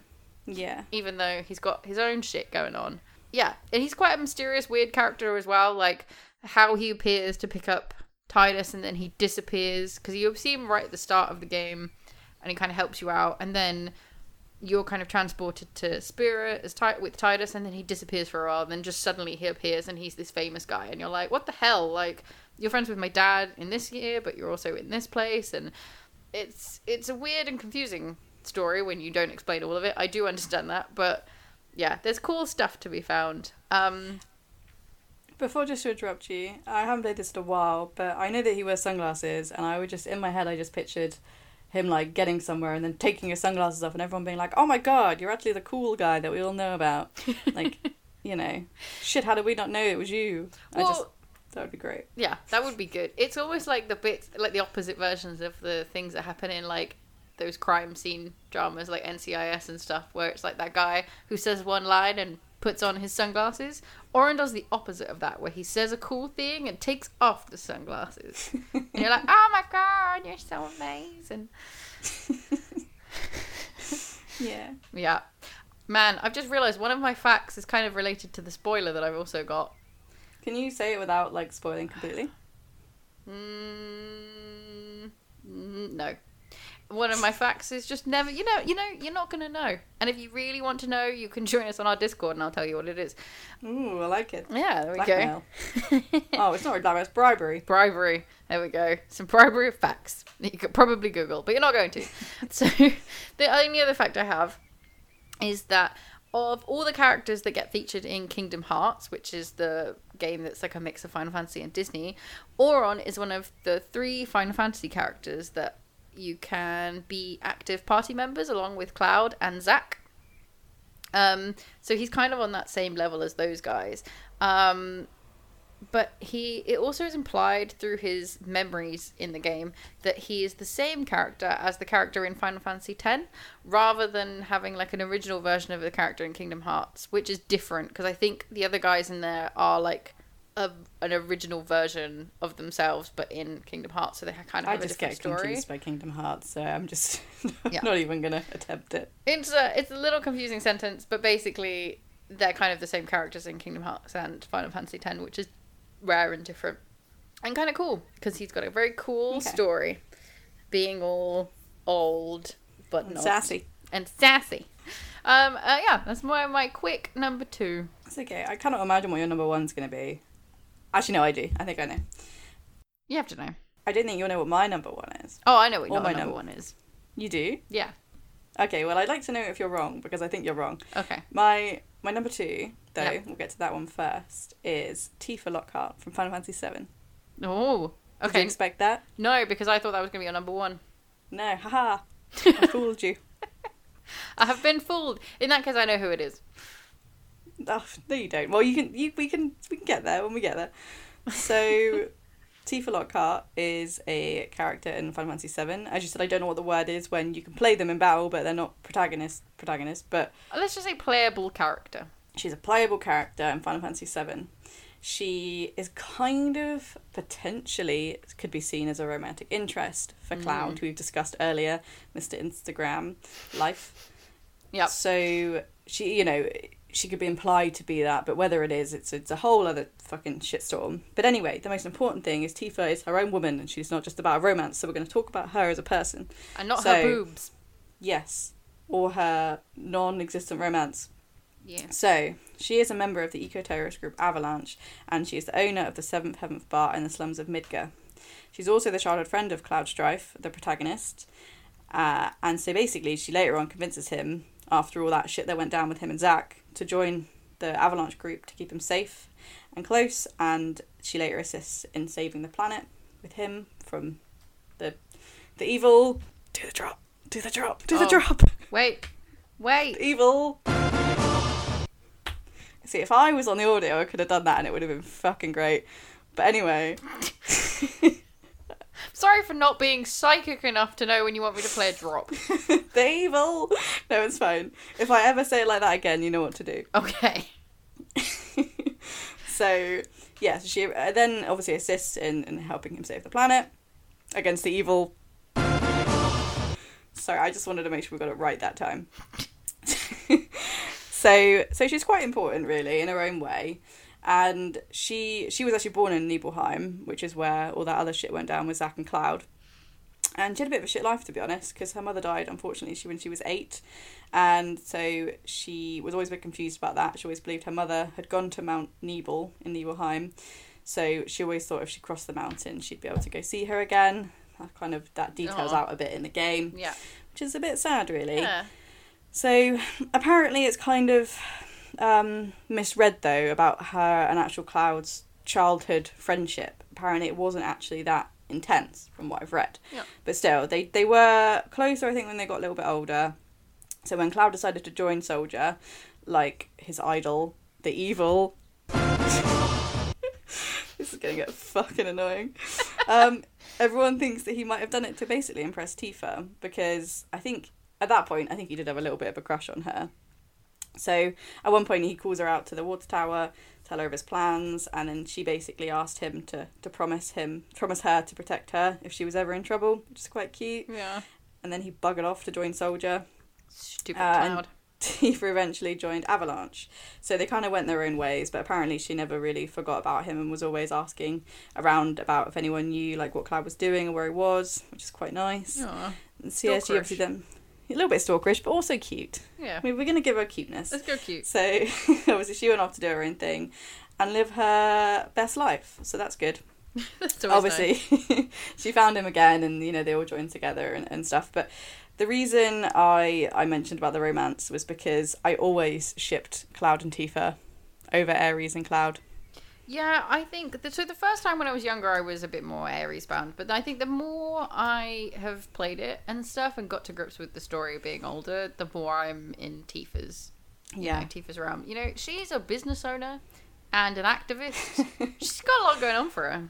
and i think it's that whole childhood friendship because that's kind of what you want isn't it like Yeah. that's that's what you learn about and you see them together when they're younger and you kind of see how much she cares for him and then when you see this you know hot new chick come on the fucking out you know it's yeah, like with weird powers and a weird living in a yeah old church with some flowers. And it's like Cloud's just like, bye bitch, and like doesn't even remember who Tifa is because he's all distracted by this, you know, hot new lady. hot piece of ass. and I just really feel for Tifa.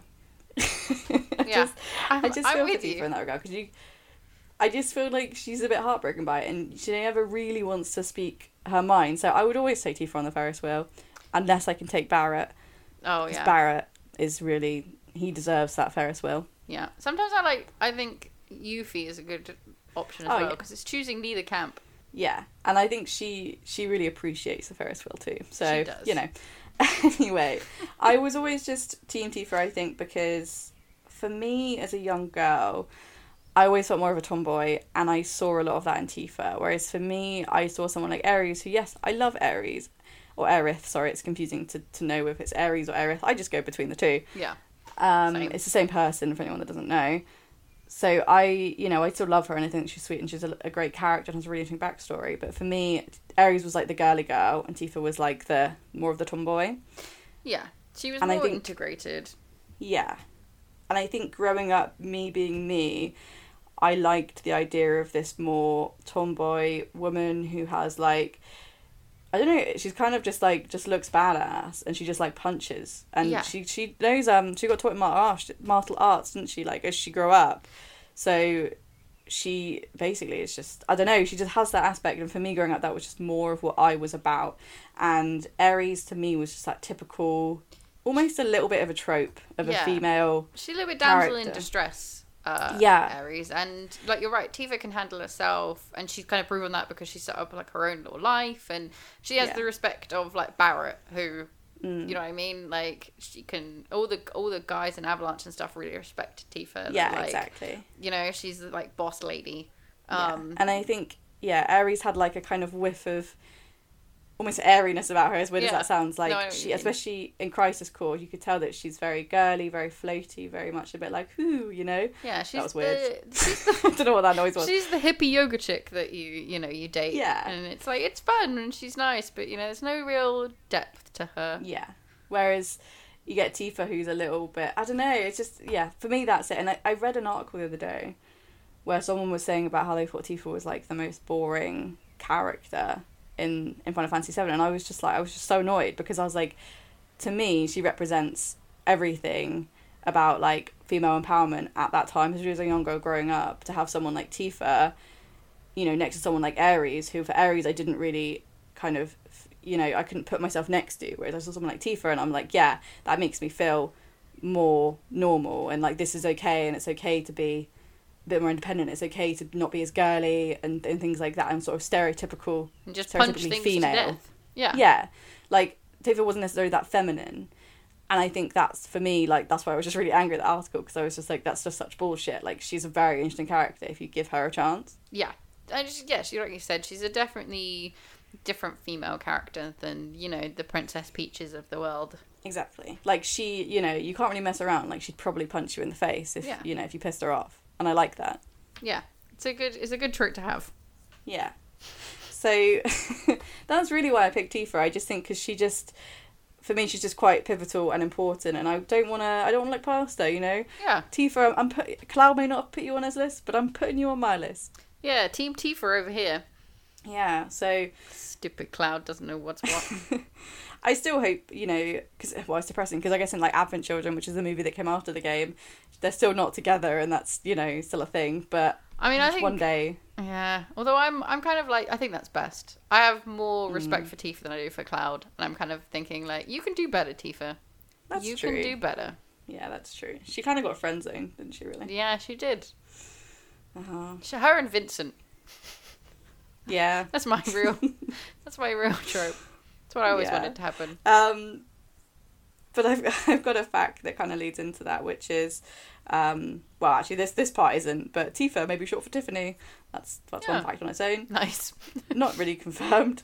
Um, but more about Tifa's last name, which is Lockhart. So everyone's always thought this might be a reference to Tifa's reserved nature and hiding away her feelings for Cloud, as she locks them away within her heart. Oh, that's deep. Or it's also thought to maybe it's her role in unlocking Cloud's psyche later in the game because they kind of delve more into Cloud taking over Zack's persona Yeah. kind of thing. So it could be either one of those. I think it's probably both of them. Yeah, I'm like a mixture of the two. Yeah, Locking and unlocking. Like yeah. a locksmith. so Tifa was also meant to have white hair apparently, originally.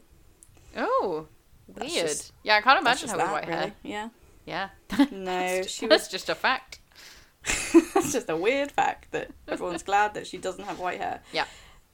Uh, and another fact, which I literally didn't back up with any information other than just the sentence, is that Cloud and Tifa were apparently meant to end up together, or hinted to have ended up together, as apparently a scene later on in the game was cut that finally implied that they did kind of get it on.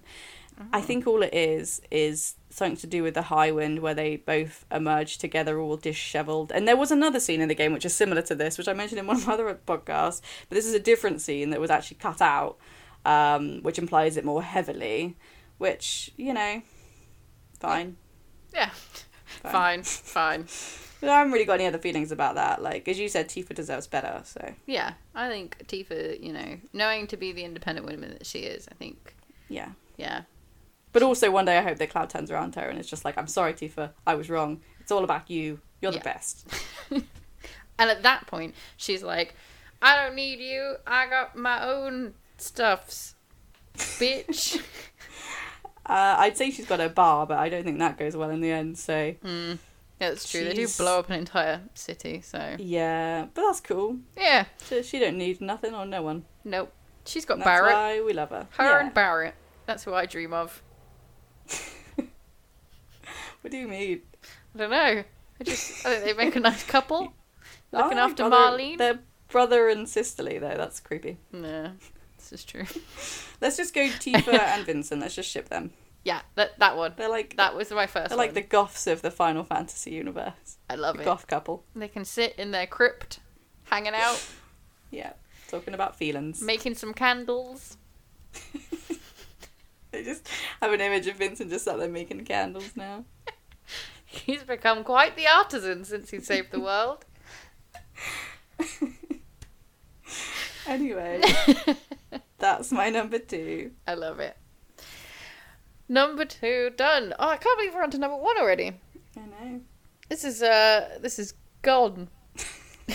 That's fine. My number one is very long, so Ooh, I don't see. I'm struggling with the characters ones to make them very long because I pretty much just go, I like them because of this thing, and then I'm like, and then I'm done. that's fine. That was me in Worlds last time. I was just like, don't know. There's some trees. It's nice. It looks pretty. That's it. I'm glad we've always got a balance. You know, one's one's thought through their list, the other one's just gone, yeah, some people.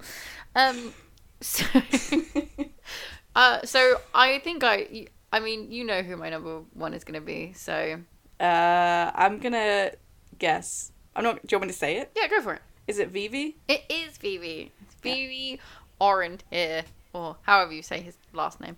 Vivi is from Final Fantasy IX. He is kind of the side character to Zidane.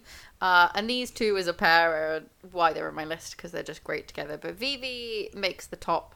Um, probably because he is just like I think a lot of people have a lot of love for Vivi. He's probably the most human feeling out of all of them and he's the least one of the least human looking. He's got probably one of the most iconic looks in Final Fantasy. He's a black mage, so he's got a big hat and uh, he's kind of he's just all black with bright giant yellow like yellow eyes um not any other face literally just like a round black circle with two giant yellow eyes but he's really cute. And he kind of appears at first to be really gullible and clumsy and shy and just stumbles over himself and just doesn't have any confidence. And he's a bit fearful like he's a black mage uh, and he looks like black mages did in like the older games as well. Um, but he's really kind of almost scared of himself and like his powers and stuff like using his black magic he is just a little bit unsure of himself. Um, but like during the time that you spend with Zidane and how they become friends Zidane kind of acts like a bigger brother and helps him to kind of get over some of this and you kind of see him gain a lot more bravery and a lot more confidence until he becomes like the badass black mage that he ends up at the end being. His overall story i find is one of like i said he's quite a human story and he has probably the most existential backstory of any of them. He's trying to find out what the meaning of existence is. Like that's his 100% is like what vivi is. I think that's quite a classic human thing of like why. Trying to find the whys and wherefores about why you exist and whether you're unique in a world or you're just one of many. And i think we're kind of the story that he goes on is something that is really interesting to watch as a human because you want to find out for yourself as well and learn with him, which I think is really deep and really nice. His like trademark line even is like, "How do you prove that you exist? Maybe we don't exist." Which, yeah, I don't know. He's just really deep, man. Like, there's not much to say about Vivi other than he just makes you really think about what it is to be human, despite being obviously not human. I remember when I was when I was younger, I loved Phoebe, and I remember when he would say stuff like that about does he exist? I was like, no, Phoebe, I'm sorry, you don't. You're in a video game. it's true. It's kind of like you're talking, listening to him, and you're kind of like learning this discovery, and you're actually like, but he's not real. Does he know he's not real? And then you have your own little crisis about where, how Vivi's feeling. and yeah, I think the other thing about Vivi is although he has like these really depressing kind of self-aware moments, he also has some really funny stuff happen. Like he, you see him kind of travel around the world, and he's kind of discovering stuff. He's a bit like Quina in that sense, like they're kind of a very similar thing. Whereas Vivi has quite a strong, Yeah. you know, deep sense of self and stuff like that. But then also they're they're each discovering things. There's- So there's like times when I think Vivi follows a bunch of kids around because Vivi feels like a real like small child, which is weird. Um, but yeah, like there's things like you can go skipping with him, and I think you like he falls over every so often, which is really Oh, endearing. yeah. Like he's just running along and he just falls down. Feels a bit scarecrowish in the because his look is a little bit scarecrowish. I think. Uh, yeah, I wonder if like you would pull his hat off and he'd be like really fucking ugly underneath, like Well- a grotesque monkey. This is true, but then his face is the bright yellow eyes. I think he'd just be a round head blob. Just like a sausage with eyes. oh god, we ruined this adorable character. I'm sorry, everyone. Well, now when you look at Vivi, you're just gonna see this little sausage with yellow bright eyes oh, staring Yeah. at you when you take his hat off. Thank God. cylindrical sausage. I'm gonna draw it. I'm gonna draw it and I'm gonna post it onto our Discord thread, and I'm gonna give everyone make him- nightmares. Can you make him a bit like wrinkly and gross? Why do you want to make him disgusting? I'm Because then it's to- funnier. because then you know instead of him being this cute little like guy with a little hat on, you're like you put his hat off and you're like oh oh god. He's just got like another face under there or something. you're like oh you you're beautiful in your own way, Phoebe. Just, Just just put this hat back on. Help me. yeah, so make this image and post it to our Discord, and everyone will immediately exit. Good. I'm glad I'm gonna draw people in with my promise of facts and then instantly drive them away with my nightmare fueled drawings. Done. I'm excited. Okay. Um, so yeah, Vivi has a weird sausage head. um, he's probably one of the strongest people you can have in your party. Um, he's got pretty much all the spells. Like I can't remember. I don't think anyone else really learns black magic other than Vivi. So if you don't have him in your party, you're a bit stupid. Other than Quina with her weird blue magic or their weird blue magic, sorry. Um, but the one cool thing is that if you have him with a party with Steiner, because also the relationship between Vivi and Steiner is really cute. It's like they become besties. And Steiner, Steiner's this kind of like stern looking, like wants to follow the rules uh, knight. Like very much like typical knight type character. Uh, but him and Vivi, like they just they just want to be friends and sometimes get up to some mischief, but also like Steiner just takes such a liking to Vivi because I think he's so innocent and he kind of see that. Um, and he's like, oh, he's a lovely chap, and you kind of see him like look at Vivi with like such love of like, oh, this I love I love Vivi, and then just look across at Zidane and just be like, oh, this fucking monkey ass like dick that you're with. Why are you friends with him? And Vivi's like, I'm friends with everybody. Um, but anyway, if you're in a party with Steiner and you're in a fight, um, Steiner has access to like spells that Vivi also has, and you can kind of make your sword have that spell, which is really useful, and it's one of like the strongest things I end up always doing. So Steiner's damage also applies like an elemental effect. Which just makes their kind of relationship, and I always have those two in my party, even though I should mix it up sometimes. But I'm like, nope, these are guys work, and it's awesome. Um, and they're really cute together. Um, I'm gonna just do some facts while I can think of some facts. Um, Vivi is not just my favorite Final Fantasy character. In 2008, he was voted number two favorite all-time Final Fantasy characters on IGN. Yeah. Can you guess who number one was? What the favorite of all time favorite Final Fantasy character? Yeah, Give me a minute. I can give you a clue. Yes. Really? Yeah, everyone loves Sephiroth. I guess I've just never been very good at liking the bad guy. Yeah. Like, I mean, to be fair, Sephiroth was in my top five. Um, like evil, br- evil villains. Mm. But I wouldn't pick him like over other characters. But then you know, fair. Yeah, I, I think he's like the cool character to like, whereas Vivi's the most interesting one to like personally. His trade Vivi's also his trademark line that I said earlier. How do you prove you exist? Maybe we don't exist. Um, has a slightly different meaning in Japanese. It basically says, uh, if you can't show proof that you're living or alive, it might as well be the same as thing as being dead. So it's a little bit of a different spin, but I kind of Wait, get it. wait. If you can't prove, say it again. If you can't show proof that you are living slash alive, it might as well be the same thing as being dead. I mean, I think that's really depressing, and I'm not a fan of that one. that just makes it sound like I can't prove to you that I'm living, therefore I am dead. Yep. That's weird. No. But hey, it's cool. Existentialism. It's a fun thing that everybody gets to experience. Um, there's uh, also so I said about Vivi being seen. You kind of view him as this small child. Um, there's kind of a hint that um, he was born like less than a year before the game starts, putting him about six months old, technically. Yeah, I read about that. Yeah, there's Odd. also kind of the idea that he could also be nine. I think there's another thing that's saying like people think he's also nine, which puts him the same age as the game. There's a couple different like references to player the characters having like nine in their birthday somewhere to match the Yeah. Final Fantasy nine. But at six months old, he goes through a lot of shit. That's true. Yeah. Poor little sausage guy. Yeah, in his weird, weird sausage head.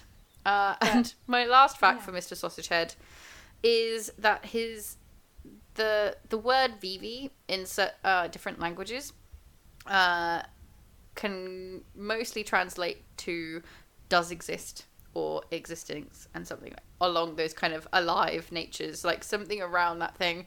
Um, is kind of that thing, so it kind of even ties into his name, which I found really interesting. Final Fantasy love to do that. They did. They really love to play around with their names and basically make them mean the If. I didn't include name entomology in some of my characters I mentioned, like it was there, I just chose not to. Yeah. But they every single one I swear has like something to do with the character. Yeah, I think I've had the same. I think some of them I've just chose not to mention, but they were all there. I feel like entomology is the study of bugs. I don't think it's the study of names or words. I like that you're just using it though. I know it's this. It's um. Let's have a look. Yeah, entomology is the study of bugs, but uh, there is another word that's the study of words uh, and word meanings, and it's similar, but it's not entomology. But hey, I said entomology anyway. At least I, at least I knew as soon as I said it that I was wrong, and I've admitted it to everyone. Yeah, it flew over my head. I so was trying to sound really fancy and knowledgeable, and it backfired. But hey, I know the study of bugs, and so do you now, so we're better for it. exactly. More facts, more things. Um, mo, mo money, mo problems. um, that, that's my number one. I'm I'm happy with my number one, and I tried really hard not to include every single character from Final Fantasy IX in my list. Well, I was gonna say we've already had three, so that's um that's interesting. Yeah, We fun. haven't really had any doubles apart from that. Is that right? Apart from Final Fantasy Nine. Yeah, I think so. All the other ones have been different, different ones. Also, the study of words is etymology, so I was close, Oh, you were very close. very close. Um, but that's cool. No, Vivi is an amazing character, and I think so far I'm pretty happy with all the ones you've mentioned because they're all just very unique, and Vivi is adorable. So Good. cool. I'm glad. Good I'm work. glad you're pleased. Thanks. So my number one, I know that you're going to try and guess it, so be my guest. I reckon it's someone from Final Fantasy VIII. Okay. Is it? And I can never pronounce her name. Is it like Ren- Renona from Final Fantasy? No, it's not Rinoa. Oh, Do you want me to just tell you? is it Squall? No. Yeah, just tell me. It's Laguna. Ah, damn it. So Laguna Loire is a playable character in Final Fantasy VIII. He's not the main protagonist, but he's almost a secondary protagonist. He is encountered by the main character throughout the game in bizarre dreamlike sequences throughout the story. So he, like Zack, who doesn't appear too much in the game as a protagonist, is like really sort of important through the whole game storyline. So like vital almost. Like we wouldn't be there without him, literally. Um, he's handsome and he's very likable. I love Squall, don't get me wrong. He's cool. He's a cool guy with a handsome face. But Laguna is is not only handsome, but he's just he's funny, he's Yeah. likable, he's goofy. He's everything that Squall kind of wasn't. Yeah, he's got the personality there and the Yeah. looks, not just Yeah. the looks. and yeah, so I, I picked him, which I will I will I will explain why I picked him, but first I will go into the backstory as I always do. So Laguna is initially encountered as a soldier in the Galbadian army. However, he expresses quite a lot that he doesn't really want to be there uh, or enjoy being a soldier, and reveals that he's actually an aspiring journalist, which I really like because I feel like in a lot of Final Fantasy games, it's rare that the sort of protagonist, kind of main guy who's in like the army, ever turns around and goes, "I just want to be a writer." you know, It's true. Like that doesn't ever just happen. Be like, screw this for a lark. I'm gonna go be a landscape gardener. So that's that's what I liked about Laguna is because he was just like, "Yeah, like I'll I'll do it, but I'd I'd rather be like making art somewhere." It's nice. It's truthful. it's real. Yeah, so he's he's pretty passionate, but he's also very clumsy. When you first meet him, he is twenty seven year old, twenty seven years old, and uh, yeah, basically just is just dreaming of becoming a writer. And to me, the most endearing thing about Laguna is how awkward he is around women. I think that was the first thing that made me just go, I love this man. This is amazing because he doesn't have the suave, the flirtiness, like the effortless, effortless. Oh my god, I can't say it. Effortless. No, God damn it Effortlessly. effort. Don't, I'm not to say. It. I'm just to say that he, you know, he doesn't have that suave, or even I say suave assholeness that you know, like Cloud and Squall have, or even Yeah. some of the later ones. Even you know, Zidane has some kind of air of assholes about him sometimes that Laguna just does not possess. He just doesn't really have a cool bone in his body until much later. Yeah. And what happens is when he is nervous around women that he likes, he suffers from severe leg spasms when he gets nervous, oh God. which was one of my favourite scenes where he was with Julia, who he had a massive crush on, and every time he tried to talk to her, he would just get the spasm in his leg and just awkwardly run away. Um, I loved it. And I remember this leads to Squall, who would often be Laguna in his dreams, to um to state at one point that I dreamt I was a moron after his first encounter as Laguna. um, and I love that about Laguna. It's just because he is, you know, he's a good looking guy and he's pretty cool, but just around women he just breaks, which is just so good. Yeah. So yeah, generally I'd say Laguna and Squall are, are quite opposites in in their life and their personality. Because as far as I'm aware, Squall's like trying quite hard to, to be in in the military and everything, whereas Laguna's like fuck that, and also can't talk to women. Squall's not great with women either. He's just becomes more of a dick. Um, Yeah. He just kind of does the whole like he likes a girl, but instead of actually telling her this, he just kind of stands there and looks bored Yeah. Yeah. so that she's like, oh, okay. um, Dick anyway, move. I'm I am gonna have to spoil a bit of the game, unfortunately, to be able to talk about Laguna a bit more. But it's such a good storyline. So if you don't want to know more about Final Fantasy VIII storyline, then just click off for a bit or like speed forward. Um, so basically, in the dreamlike states that they have, the main characters kind of see. Laguna is joined by his companions, Kiros and Ward. Uh, Squall, as I said earlier, always dreams directly through Laguna, and the other characters and your and the members of your party will often dream as them. So, through all these dream sequences, just to summarize it really, really quickly, you see him getting separated from his friends on a mission. He then meets a woman called Raine, who he falls in love with. She eventually becomes his wife. She has like an adopted daughter. Can't really remember where she comes from. Um, so he becomes a bit of an uncle slash father figure to this young girl, which is really really sweet. And that's I think where you, I become quite attached to him because you just kind of see that how nice he really is, Yeah. and especially because one of the reasons he doesn't leave the village of Winhill is because he felt obligated to repay the villagers' kindness. Um, when they looked after him, when they obviously he was found, that he um, he repays it just by fighting off the monsters for years, effectively. Aw, Just so like- sweet. yeah, just fighting off the monsters, just to just you know because he felt like he needed to. Ellone, who was the young girl who he kind of got attached to, eventually goes missing, and then shit hits the fans with all like the sorcerers and shit, which I'm not going to delve into. Uh, Laguna and Kiros eventually get re- find their way back to Laguna. Sorry, Laguna is reunited with and Ward. Sorry, and then uh, the search for her begins, and then it kind of you get to see their sort of struggle to look for her. And at one point, my favourite scene is where they participated in a movie deal to make some money to get into um, a city of Esthar. And it, they had to like fight a, a dragon and be actors, and it was amazing. Amazing. That's such a One of my weird random thing that happened. Yeah, like we need to do this thing, so we need some money, and to get into this place, let's just become actors and, and Yeah. you know do know, that. That old line of work that everyone does. and that that was just amazing. Um, eventually, he ends up rallying the people of Esthar and freeing them from evil sorceress. And eventually, spoiler alert, he becomes the president. That's such a jump. It's like everything's happening and then presidency.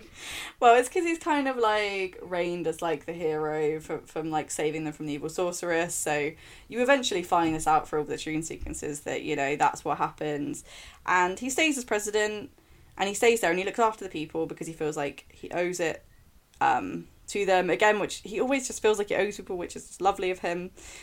Eventually your party will meet up with with Laguna once he's um been reunited with Ellone, and you get to meet him for the first time, and he's like forty four. And for me, the reason I love Laguna is because you get to see that character progression from twenty seven to forty four, and it's very rare in a game to age a character in a Final Fantasy Yeah, game definitely. to to view the aging of a character. It's almost like never. Oh, apart from Noctis in 15. There's probably loads of other times, but for me, that was like some serious progression and I loved it. Yeah, I think because you see the course of like a such a long story, it's not just here's a clip Yeah. of them young and then here's a clip of them old. Like you're following Yeah. his life almost. So and I it feels yeah, so I different. That, that was quite special, I think. And the story that goes along with it, because I've just basically given a really, really quick summary of the game. Um, there's obviously a lot more to it, but just generally, I just I think for me, it's just his general personality, and then his sort of play in all of the things that happen. Because I haven't gone into it too much, but he's kind of the catalyst for everything to an extent. There's other people involved too, yeah, and the reason being is my first fact, which is the f- huge fan theory slash pretty much confirmed theory that Squall is Laguna's son. ah, this makes sense. They do look Yeah. very similar. Yeah, and I, to be honest, I, I think I only recently realised this when I was playing it again that I was like, oh shit, yeah, I never picked up on it. I don't know why. I'm just, I was just stupid. But basically, the um the reason why it's kind of heavily implied is because when they're aboard the airship, where they finally all get reunited, so Laguna basically meets Squall. Kiros and Ward, Laguna's companions, make hints to Squall about his parents, stating that he is fortunate for taking after his mother instead of his father. So how would they mm. know his father? Yeah. Laguna also tells Squall that he has something important to tell him afterwards, but it's never stated what it was, and it's never shown because the game, you know, Yeah. just just never shows it. And you know, people online have just generally connected the dots and said, well, Squall was in an orphanage around this time, and then Raine was pregnant probably at this time, and Laguna left her at this time, and she, you know, so it makes sense. It's I think it's heavily implied by the writers and the, and the makers of the game that that's what you know it's pretty much fact and why else would Squall be laguna in the dream sequences it just it just makes sense Yeah, it just kind of connects some So, dots yeah. up. Awesome. so yeah that's that's uh sorry if i've spoiled the game but you know it, it was out a long time ago so Yeah, just catch up. i don't feel that bad No. so another fact is that there was a there was a weird species in final fantasy VIII called the moombas and uh The Moonbirds. i can't really describe how to really describe them apart from they were kind of like weird tigery things don't know uh, they're kind of orange monkeys yeah. I don't think that's a bad description. yeah, I don't know how else to describe them. Um, anyway, Luna, Laguna ends up coming across these guys. Um, he helps them, and they. I think generally they can only say the word Laguna, but they often call Squall Laguna when they meet him. So Yeah. it kind of implies, obviously, that maybe they think that he is Laguna. And also, Yeah. creepy fact about the Moombas: apparently, Moombas recognize people by tasting their blood. Oh, Gross. So that's why they think that they must have tasted his blood and gone, "You are Laguna." I yeah, like similar. Oh, yeah. That's creepy. Also but creepy. Yeah, adds up. Like, oh, I know you. La.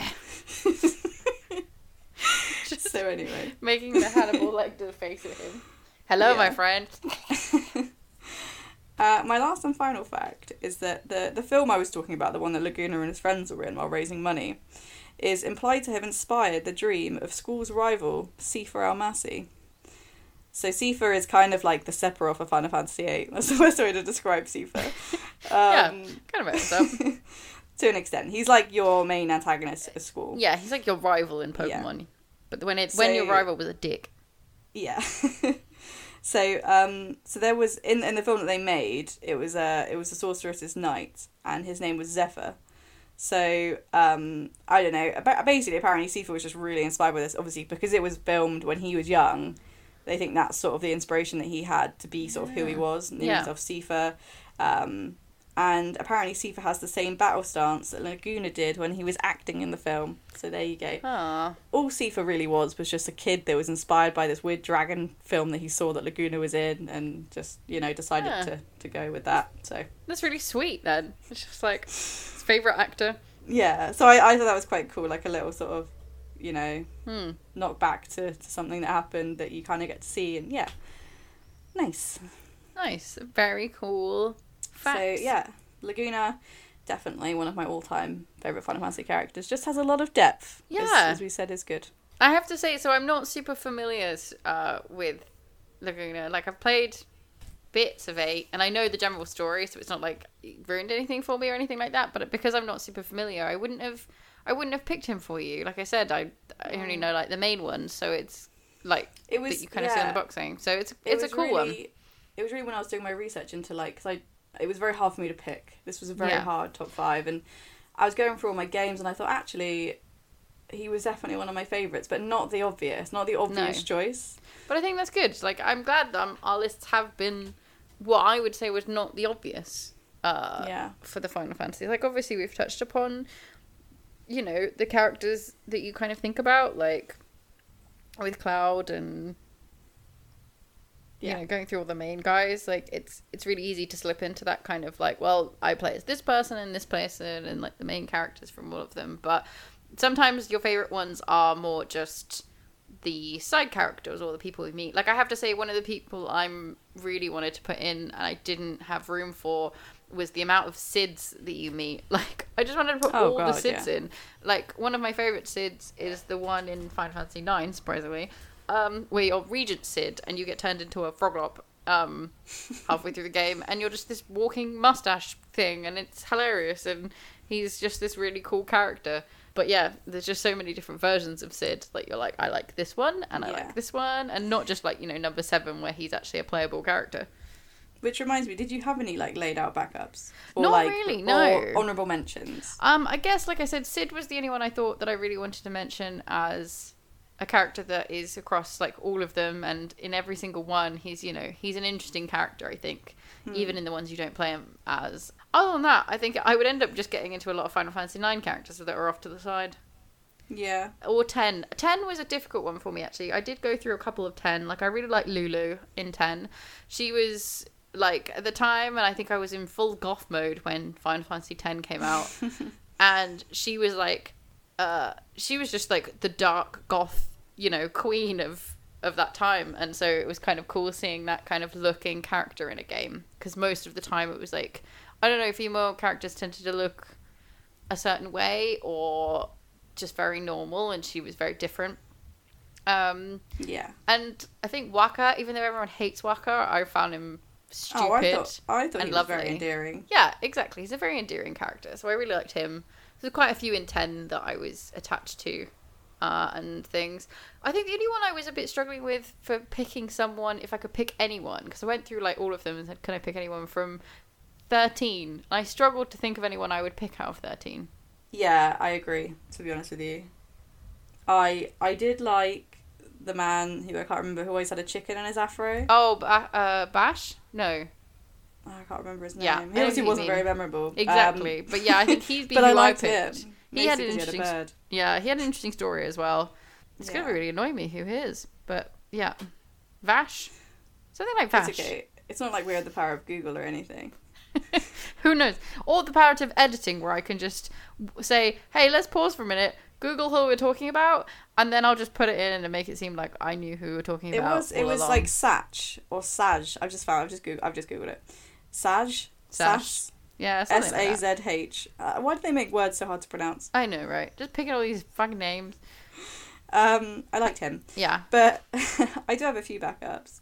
So I, from Final Fantasy Seven, I did I did want to put these guys in because these are amazing. Yeah. Um, which is Vincent, who we've spoken about a lot, the, our beloved candle maker. Yeah. Yuffie, I've always loved Yuffie. Yeah. When I was younger, I just wanted to be Yuffie. Yeah. Um, she's adorable and badass. Rinoa, who we did speak about earlier, who thought was my number one, who is probably my fav- one of my favorite female playable characters, apart from Tifa. Selphie, who is in Final Fantasy Mm, VIII. yeah. She everyone fucking hates Selphie. That's what I found out from from looking on the internet. Um, but for me, growing up, I just adored her, and also one of the reasons why I loved Selphie when I was younger. So she has my birthday, and she has a mole on her neck where I have a mole on my neck. So when I was Ah. younger, I was like, "We're the same person," This is me in a video This game. is fate. Done. even though she's a bit annoying. Yeah. Um, also, her name is ruined now. selfie. Yeah, so can't that's say annoying. that anymore. I loved Zell, Final Fantasy VIII as well. I thought he was quite a, a cool character Yeah, and a little quite bit silly. Yeah, he's a, definitely the like the light-hearted version in in that game. Yeah. Red or Nanaki from Final Fantasy VII as Oh, well. yeah. I forgot- don't know if I mentioned him. Red was gonna be Um, maybe in my list. I think I, I always was gonna put him on my backup. Yeah. So And I've never known how to pronounce this lady's name. I know I when I read it, it, it says differently in my head, which is Quittis, I think, from Final Fantasy VIII. Is it Quis? It's either Quistis, which is not an easy word to say. No. Or I always say Quittis. yeah, I'm not sure with that one because yeah, God knows. Final Fantasy does not make it easy. no, Um, especially when before voice acting and it was just like here is a name spelled out for you. Just do you know do what you want with it. Um, Quistis. Yeah. Yeah, But yeah, I think we've I think we've covered a lot of Final Fantasy this evening. we have. I'm Uh, Final Fantasy out now. I think I am too. At the same time, we've been talking about it so long. I'm like, let's go play a game. But it was a fun top five, and we are now done and free. But before we say goodbye, I guess we should do all of the, you know, promotion. I mean, I'm waiting for the victory Well, when you've done completion. all the promotion work that we need you to do, then I'll give it to you. Okay, right. You start, and I'll do the other bit. All right. Um, you can follow us on Twitter at GameTill5. Uh, you can also send us an email at GameTill5 at gmail.com. You can follow us individually on things. You can follow Nikki at what Nikki, Uh, Elite Cat on Twitter and Instagram. and you can follow me at Sephi M. two E's. I think with three F's. Oh, and two E's for Nikki and three F's for me on Twitter and Instagram as well. Um, you can join our new Discord. Where can they find? That's what I was gonna do. I was gonna say. I was gonna say that Well, bit. Never mind. Ignore what I just said. and Listen to what Nikki has to say now. I made the Discord. It's free to join. There's no charge. Um, I made some emojis. It's a lovely place. We're very welcoming. Please come and talk about your top five. Talk about your top five worlds so far, or top five Final Fantasy characters. Any any Final Fantasy characters you want, whether it be a summon or maybe there's a Moogle which has caught your eye. Um, come and discuss it. There's no judgment. You can pick whatever you want, even if it's like a troll in a cave that no one remembers. Yeah, they're the kind of ones we like. Um, and you can get to that uh, just by links in our Twitter. Is that right? Yeah, so I, I I put out a link today, so there should be one active one there, and I will um, remind everyone about the Discord each time we do an episode anyway. If you do want to come in and talk about your top five, Amazing. Um, we will be giving some information shortly about our first streaming session, so tune in for that. Um, and I think that's everything we've covered, Nikki. yes, it is. So Yeah, it's time for the victory fanfare to play us out. yeah. Uh, goodbye, Nikki. Goodbye.